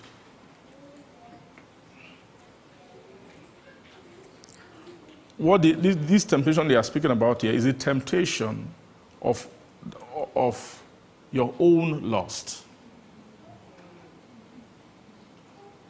Every man is tempted when he is carried away by his word, by his own, when he is when he is drawn away of his own lust, and then what? And then enticed. His own lust means lust that is that is in the person, in the soul. And that's the, the program of the world is to keep lusts in men. If you can keep lust in men, sin is guaranteed. Lust is a pregnancy, it's an impregnation. It's that when, when that lust, you can call it desire, when lust is conceived, it will then, uh, it's guaranteed, it will bring forth sin. Praise God. So, the what the presence of lust in men make men bad. It is lust that stop men from continuing, or that, that stop the life of men from continuing. The existence of, of lust on the inside of them. And what is the um, the now the, the Bible speaks about lust in the world. First John chapter two, he said that um, this, these are the things. If any man love the world, the love of the Father is what is not in him. Praise God. Now, if the love of the Father is not in you, of course, you cannot receive the crown of life, which he spoke about. It's crown of life that is given to them that love. Another word for crown of life is the dominion of life, or it's a, a sign of the dominion of life, or you call the reign of life. Right? That dominion of life or the reign of life is a, is a higher reign than sin. Amen. Now, lusts are wh- what you call the world, really, what is in the world. You say, ah, the world is sin that is in the world. Yeah, it's sin, but how?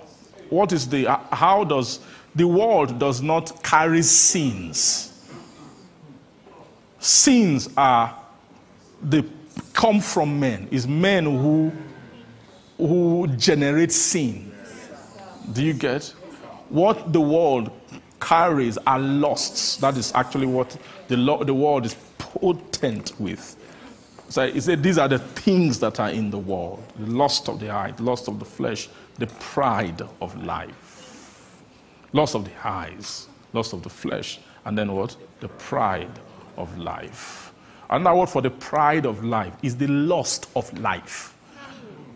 Is pride is another kind of lust as well. There's no, there is no pride. Pride is, is, a, is, a, is, a, is an attachment to something. It has to do with oneself. Right? It's, a very, it's a more sophisticated kind of lust. It's higher than lust of the eyes and lust of the, of, and lust of the flesh. Glory to God. Is the, a lot of lust of the eye, lust of the flesh, they are, they are, they are majorly lost to have.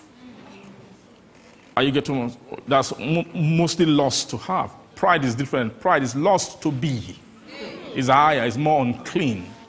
It's another kind of loss. It's not wanting to, to reach, to get things. It's wanting to, to be, wanting to express. Is that inward pushing of oneself?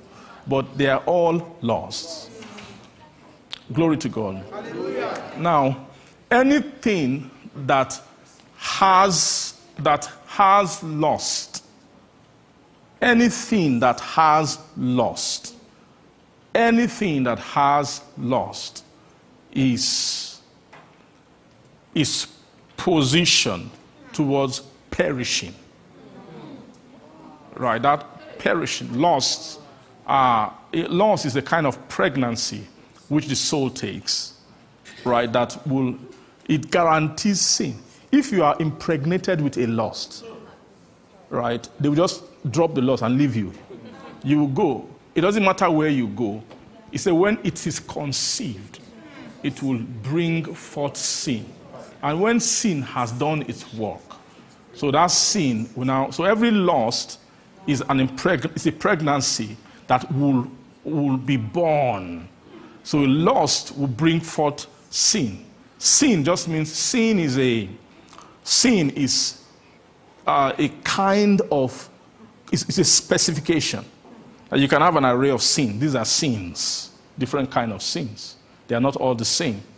Every sin has its DNA, right? What, what is sin? Sin is the breakdown of the different genes of which the devil has discharged into the world. Right? You get, or another for sin that sin are children. Uh-huh, yeah. Sins are what? Sins are children. But every child called sin is born according to what lust is conceived. So it will bring forth sin. Right? And every child is, does a work according to a pattern. Is a work. Every sin that has been conceived by a man is working. It will be, it's, a, it's a program to, be, to behave a certain way. It will just it's like uh, it just start working. Then you see, death is a consequence of the work which sin is doing. Do you understand what I'm trying to say? so you see that that whole program I just described to you. I just described the program of corruption. Right? What is corruption? Corruption means force or operation against good. That which corrupts. You say you, have, you put a good thing here, after a while, it has spoiled. Why? It's because of there's a corruption.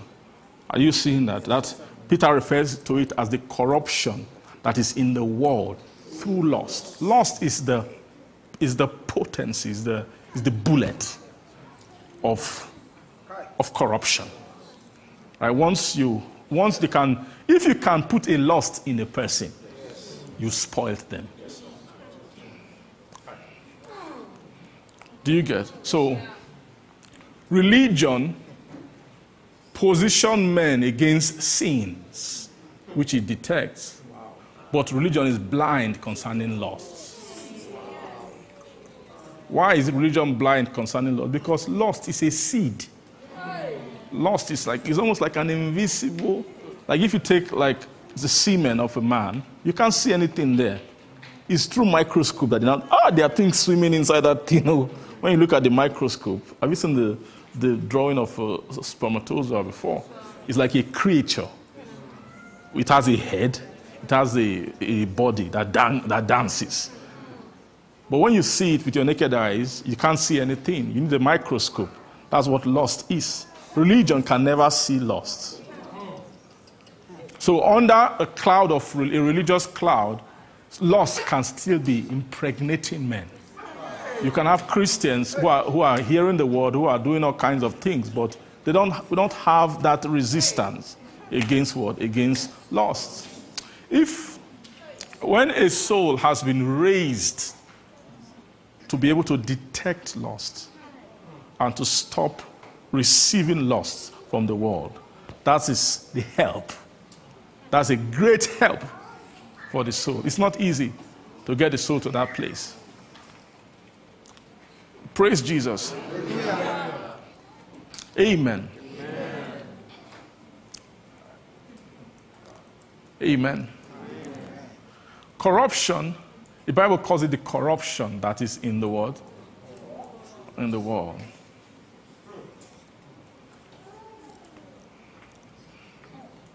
Whereby given to us exceeding great and precious promises, that by these you might be partakers of the divine nature.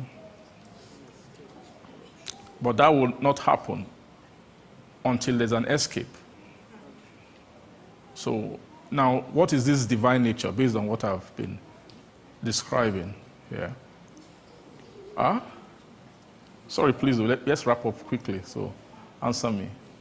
There's something I'm just trying to settle. I know we have all, we all have things to do, we have, we have plans to go and do things, but can we allow something to settle here? Amen. Praise God. What is it, this divine nature here? Can someone answer? Sorry? Say it again. The completion. Sorry, what did you say?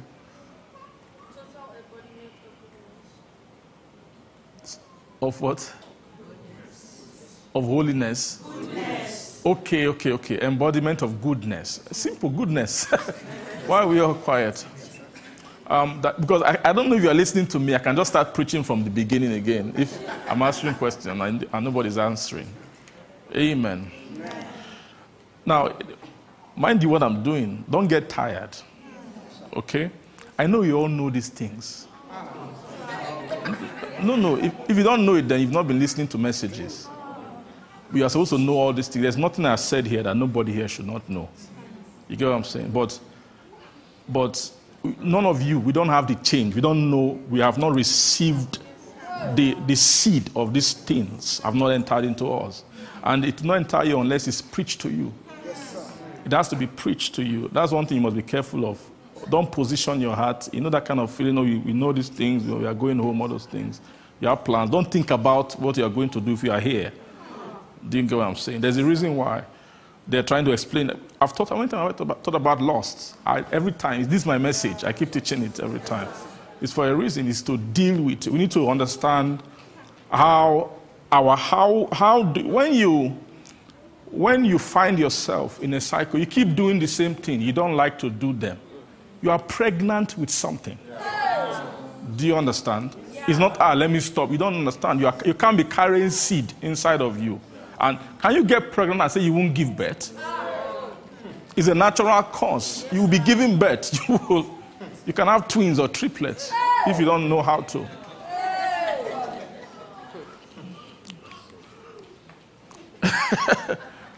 are you understanding what I'm saying?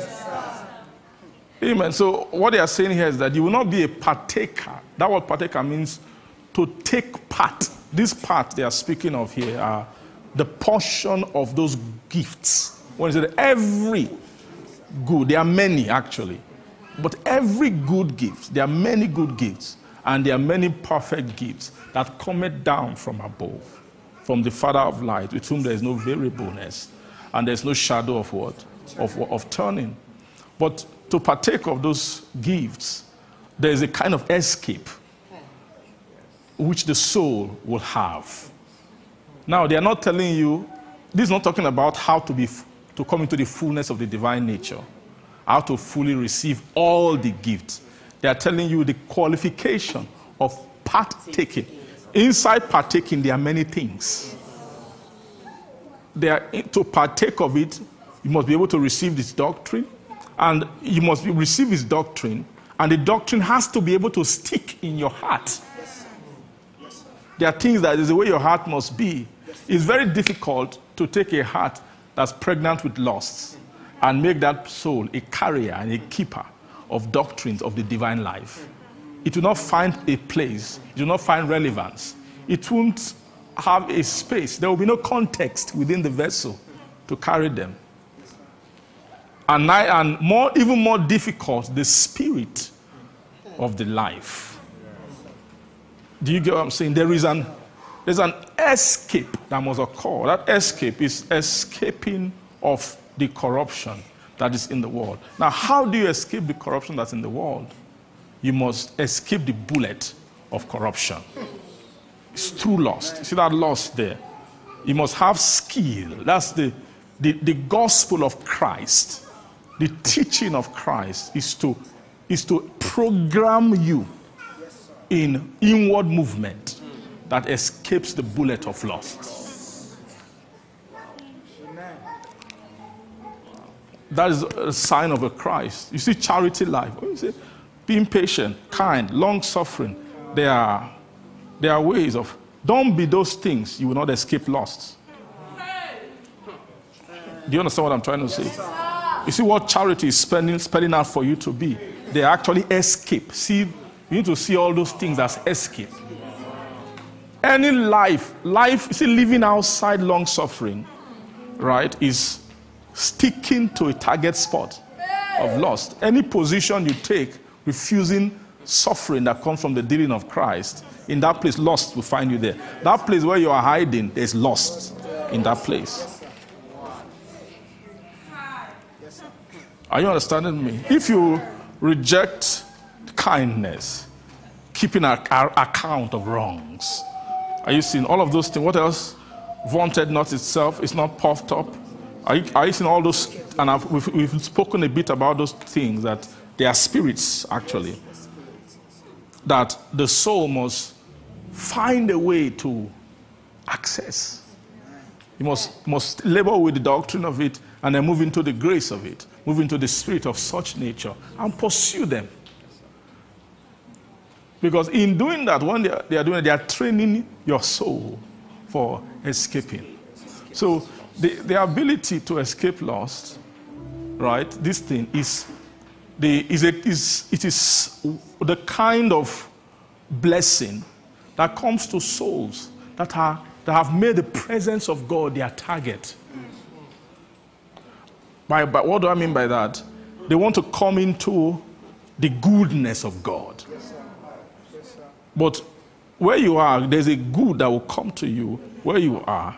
That goodness is what is the good that is in what we call the gospel of Christ. I know two gospels. There is a, the gospel of God, which is the gospel of every good gift and every perfect gift. The word gospel means good news. Gospel means package of good. Gospel means the, the gospel is the vehicle with which they transmit goodness. How to, for delivery of goodness. That's the reason for the gospel. Is to deliver goodness. But there is goodness of God, which the gospel of God delivers. Right? The gospel of God is the gospel of salvation. Isaiah chapter 52. How beautiful upon the mountain at the feet of him that bringeth good tidings. Amen. What are good tidings? They are tidings, right, of good. Good tidings that published peace. Then good tidings of good. So it's clear that the good tidings of good are, are broken down into good and perfect. When you say something is perfect, perfect is means good. Can something be perfect without being good? So the word perfect also means good, but it's good with a quality. So when is every good gift, every perfect gift comes from above. We're talking about it's all goodness. Everything about God's life is goodness. Amen. So that published good tidings of good that then so these good tidings of good is the are the tidings that brings salvation, that publishes salvation, that saith unto Zion, What? Thy God reign. So the gospel, if you take, let's take that first gospel, which is the good tidings that publish peace. This peace, they want to publish peace in the souls of men. If they can't publish peace in your soul, you cannot partake of the divine nature. There's a, there's a posture of peace. What is this peace? This peace here means escape of corruption. Do you see that? It's a state of peace. If you have not escaped corruption, you cannot be at peace. How? What? What do I mean by that? If you have not become come to a place where you are not, you have become unimpregnable by lust. That's what. That's the the the, the blessing of Christ. It makes the, the soul unimpregnable. It's it's your, you, a Christ refuses to take lust as his own. That's a sign of a Christ. I don't know if you understand what I'm trying to say. You refuse to take lust. Okay, what is lust?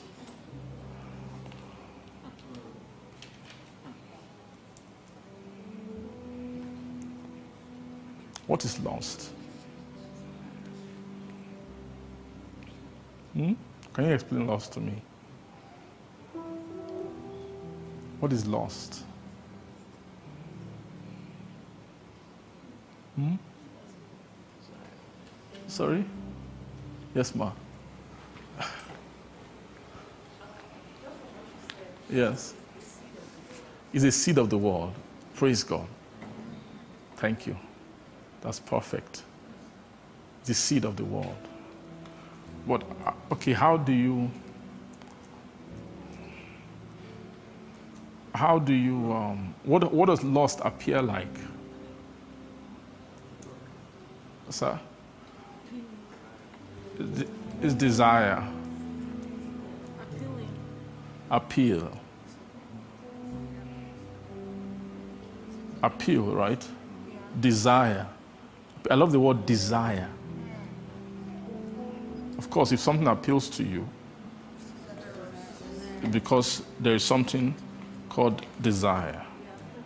So it means that you must be careful with desires. See, just just think about your life. Then you know that thing of wanting something.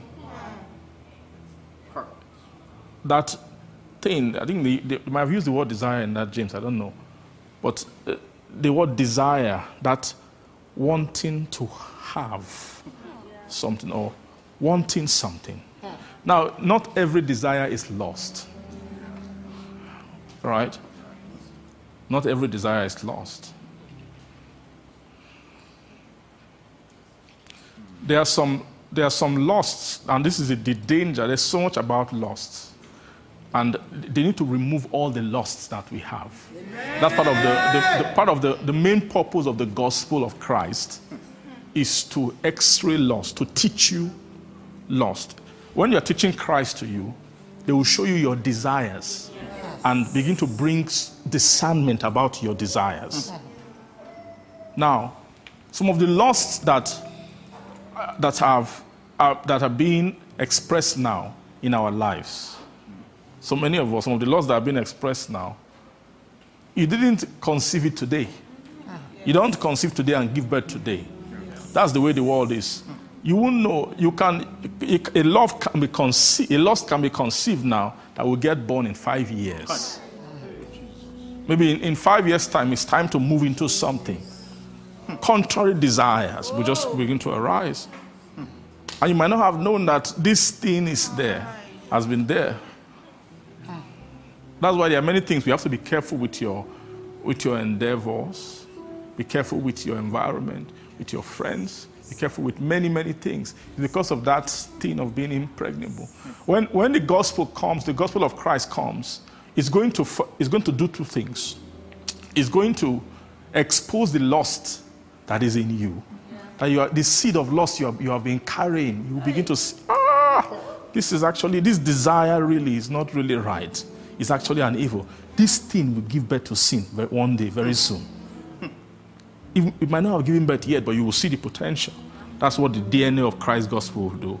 And also, the DNA of Christ's gospel will then teach you the, because of that sense you have, any loss you've seen is, is now difficult for you to take. So it's two things. It's keeping you safe from loss that you haven't been impregnated with, but they are still lost in the soul that you already have, that the, the gospel of Christ have to. What is, how does that gospel do that? The gospel must, it will teach you, it will define to you what is good. Do you understand? It will make you what? Know what is. Clearly, it will define goodness to you. It's an orientation towards goodness. That's the gospel of Christ. Praise Jesus. So when you're when you're getting spiritual, the main sign of your spirituality is how you know that you are becoming strong. Check your ability to to your ability to to see and judge your desires. Your ability to see and do what? Judge your desires. You should be able to begin to see clearly how somebody who hasn't done a lot of work in this area will find it difficult to partake of divine nature. The problem with divine nature is that when it's coming, see that good tidings of good that bring salvation. When it's coming, it always has problems with desire in men.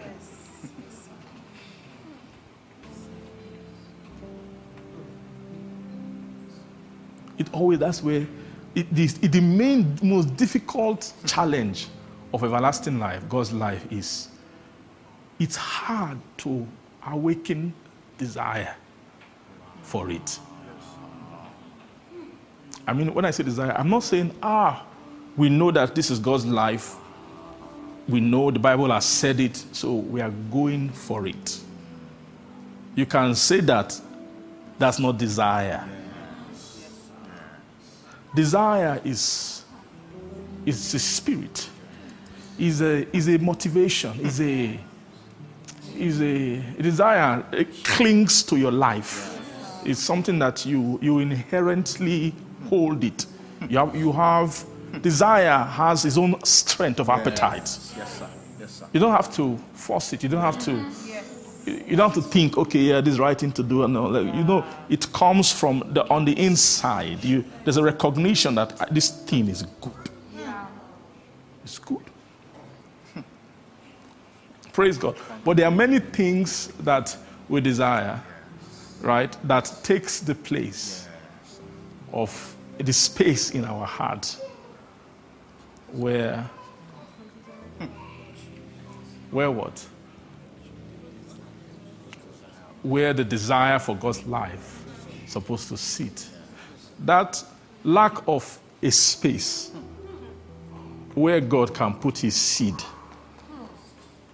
hmm, is the or having space where God can put his seed is what you call peace with God. You have that when in your heart you have space for God's life. You have space for God's life. You, you won't get tired. You will anywhere God's life is being mentioned, you go there, you gravitate there. It's not by force, not by compulsion. Not hey, let's do it quickly, have other things to do. You there is there is a, a longing,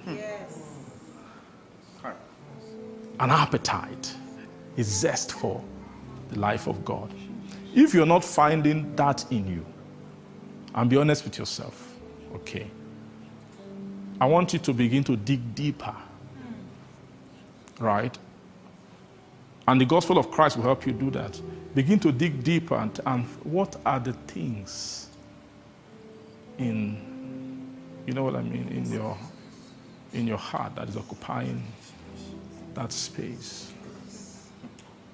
Praise Jesus. The Lord will help us and He will give us grace and strength. Father, we thank you. We bless your holy name. Just pray a little bit. And, uh,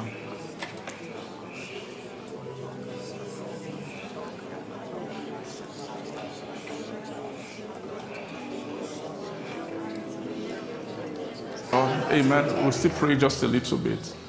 Um, I want to say something. Um, lost. The thing with lost is that lost does not appear sinful, at least to the consciousness of the person. It doesn't accept, appear sinful. Um, lost is like you see, you know, it says, while men slept, the enemy came to sow. That's how lust enters the heart and impregnates the heart. Most times we don't know, we actually don't know. It's not like you, you're absent minded, but it's that when you're taking that lust, you, don't, you normally don't see it as lost. Do you get? That's one of the difference between lust and sin. By the time lust has conceived and it brings forth sin, and then sin is now working. When sin is working, sin works depending on the amount of light the person has. You can have the ability to see it. But once it's sin and you see that it's sin, it doesn't, it, doesn't mean that you have the ability to stop it. Because it takes grace to stop sin. Do you get what I'm saying? Hmm. So, sin, depending on how much light you have, sin can still be manifest. Sin is more manifest than lost, even though sin is spiritual. And sin can be very hidden and invisible. Uh, but when you, you think of how lust enters the heart, lust, when it's being sown, it does not look like you get so i just want us to pray well don't don't think of this lust as those things you know that you normally lost after. No. Most of the things that you know you lost after, many of them are sins you are dealing with. There is program for that. You get what I mean? But what one thing heaven needs to deliver you from is that program of lust. It's true lust. You see, the power of corruption is, is that was okay. Let them be, be, dealing with their sin as long as my program of impregnating men with lust is continuing. Loading men with lust so that they can be around waters of revelation. The, the machinery of sin will continue because it's just giving birth after what, the seed that has been taken in. Are you understanding me? So that's why when I, I was trying to get down to what lust means, that thing about desire. Eh, so there's a way you, you now need to be careful. Be careful. The, the, the best place to apply your spiritual knowledge is in the place of your desire. Yeah. Right? That thing. Don't, don't take any of your desire for granted. You know that there's a way that when we are not spiritually, um, you're not very spiritually, when you're spiritually lazy, you give yourself a space for this is just normal stuff. You know, that, you know that feeling of this is just, you know, this is not spirituality now. This is just my thing, maybe my personal life, my preference for this, my preference for that. This, you know, those kind of areas that we don't allow the conversation of Christ to come into because we feel this is just normal thing. You know, why do I like this thing? Why do I prefer this? Why do I prefer to do this? Why do I prefer to spend my time and my effort into this more than that? A lot of times we don't question that area, but that's where lust comes in. That's the door, where the door of lust is. Do you understand me? That, that, that, that- oh, to, be, to be spiritual, you have to have, and that thing is not easy, it takes courage. It, it actually it takes courage, number one, to even admit desire. First of all, to admit that there is a desire for this thing here. And then to bring a conversation in that place of your desire and begin to speak. Can we now begin to sh- let's subject this to the light of Christ and let's see what does Christ have to say about this desire. Is this a desire that can stay in my heart? What is the root of this desire? Where is it, where is it coming from? What is this desire coming to sponsor in my life? What are you getting those questions? If do you know the sign that I know that we, we began to do this more? Questions will begin to arise. Questions will begin to arise. There are many things that we've been doing. You begin to ask, "Ah, why, why have I been doing this thing like this? Is this ah, should I, is it actually okay for me to be this passionate in this way, or have this kind of preference? You know, things that we just normally do, you know, because it's in those things, that's what frames your person. Your, your personality, your uniqueness is a summary of your desires, your preferences. That's what it, eh, when you add them up, it shapes you, it frames you a certain way. Do you understand what I'm trying to say? But if you can't question your life at that level, like you are, you are fighting a losing battle, you, you find that you're always catching, playing catch up spiritually. Things have, have already happened. Hey, how did it happen? Post, post-mortem. But let's do, uh, what do you call it? Autopsy. You're always doing autopsy. Don't always be doing autopsy. Take medicine sometimes. Do you understand what I'm saying? But, the- but what I'm saying is even beyond taking medicine, eat healthy. Don't wait till you are sick. You know, taking medicine is dealing with your sins, but you don't have to be, your, your, don't, don't get impregnated with lust to start with. Are you understanding what I'm saying here? Glory to God. Father, we thank you. So the word of God is quick and powerful, sharper than any two-edged sword, piercing the divide in asunder of soul and spirit, and then what? Joint and marrow. And it's, it's a discerner of the thought. That's one thing. And then, see, intent, intent, intent, intent. We need to journey into your intents and open a door of conversation in your intentions, that deep place, and let the Lord begin to speak there. Just pray a little bit that the Lord will begin to, to, to endow your heart with, with grace for, for this level of, of spiritual precision. The wisdom, the grace, the courage to allow the, the tide of the gospel, the water of the gospel, to travel deep, deep into the, the realm of your, your appetites, of your desires, of your intents. That you allow the sword of God's word to pierce deep, to bring discernment. Amen. I see what, what the Lord wants to do is He wants to, to release, is a new lease of life. It's actually a fresh, it's like a, a, a booster that will come that will go, come into your heart. You know that First Timothy describes charity. He said that he calls it charity. He says the end of the commandment. When you are approaching the end of the commandment, he calls it is what? Charity out of a pure heart and then of a good conscience. You see in that word there? What he calls good conscience. Good conscience. That good conscience is a conscience. The conscience there is the deepest place, place of the heart. The conscience is the is where is, is what permits or dis, approves or disapproves your desires, your intent. He's saying that that place has to be good. You see, that, that conscience is the seat of charity. They're telling you where charity flows out from.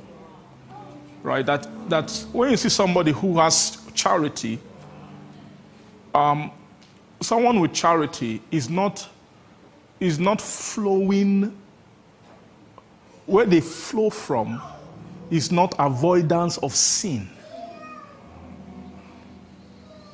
Right? That's not, you know, that's one place to flow from. You can flow from that place, trying to avoid sinning. But you will be making mistakes still. You will not be, you won't have a pure heart. What he calls a pure heart is the depth of motives. See, all those things about charity, it flows from. The root of charity is deep within the heart. So they, and you don't start like this in one day. But the thing is that your, your journey to in, in Christ is progressive. There are some things for at first they will just in the spirit. Is because uh, and this this thing can happen in the journey of Christ, where souls might not arrive at charity because the definition of the depth at which the work is taking place. So when you are getting to charity, you'll be doing less of obvious energy is going to less of obvious things. Most of the time is the judging of the intent of your heart. It's the checking of your motives, the, the weighing of your desires. Those, you know, I describe charity, those hidden decisions that nobody can see. That's what he calls a good conscience. And anything below that, God does not see it. When God is looking for a man of charity, is, is through weighing of the conscience. Right? That, that two edged sword that is sharp, God will, will go, when, he, when He's going checking for sins, He won't stop at the level of your, the, the sins that have been born, has been born from your soul. God will look deeper and now check the intent of the heart. He will weigh the conscience. That, that, that your, the pool of your desires. That's where God reads it. That's where He finds, He looks for peace. That secret place of the heart. Are you understanding me? Yes, sir. So when they want to open up the worm of God's life to us, it means that our, you see, your righteousness must be high. Jesus will say, except your righteousness exceed the righteousness of the Pharisees. No, Jesus had that sense when that guy came to him, the rich young ruler. You know, the first thing he called him, good master. Jesus saw his approach and said, Let me teach you guys about something. Don't call me good. Only God is good. He was bringing a sense of level of when it comes to goodness and the heart. Only God, don't call me. Even though he was good, but he's trying to teach something that actually goodness belongs to God. Then he came down to his level and began to give him instructions about the law. Okay, start from here. Keep this, keep that, keep this, keep that. The guy said, I've done all these things. Okay, next level. Go and take all you have. And then it means that when he now comes to selling everything, that there are ties that what he has has to depth of his heart that is beyond giving. Uh, sorry, what are the things they told him not to do? Don't um, five laws he gave to him. That those laws can't. You can keep those laws, but there are depths in your heart that are tied to other normal stuff, like just normal things that you have. Are you understanding what I'm trying to tell you? That was a, a teaching of Jesus. Glory to God. Say good conscience. Good conscience. The Lord will help us. He will- uh, the Lord will interpret this message. I feel, I might not preach very well today because I'm not feeling fine, but I feel this is a key message. If you can listen to this message in this time, if you're able to take it and just wait on it, let the Holy Spirit minister it to you. You see, He will just begin to show you things about your, your heart, things that have been previously ignored. You know, and it's not one day, but heed to his voice, heed to his word. And you will see they will show you a new, a new pathway of development. The secret to arrive at this end of the commandment. You will get there. In Jesus' name. Father, we thank you. We give you glory. We bless your name. Worship you. Father, we pray that you are the one who, you say, you watch over your word to perform it. You are the one who performs your word. no man can hear your things and do them by themselves. But we still have to re- rely upon your spirit and depend on your spirit. Lord, I ask, oh God, that the quest in our heart which this word has raised, oh Lord, send your spirit to walk them out. Father, I pray that no soul will be without the means, without the opportunity, without the grace, and without the strength to have these things actualized in our life. Thank you, our Father. We thank you for utterance. We thank you for grace and strength, even to listen to you. Thank you, our God. We give all the praise to your holy name. In Jesus' name we pray. Amen. Praise God. You dwells between the cherubim, shine forth. You dwells between the cherubim, shine forth.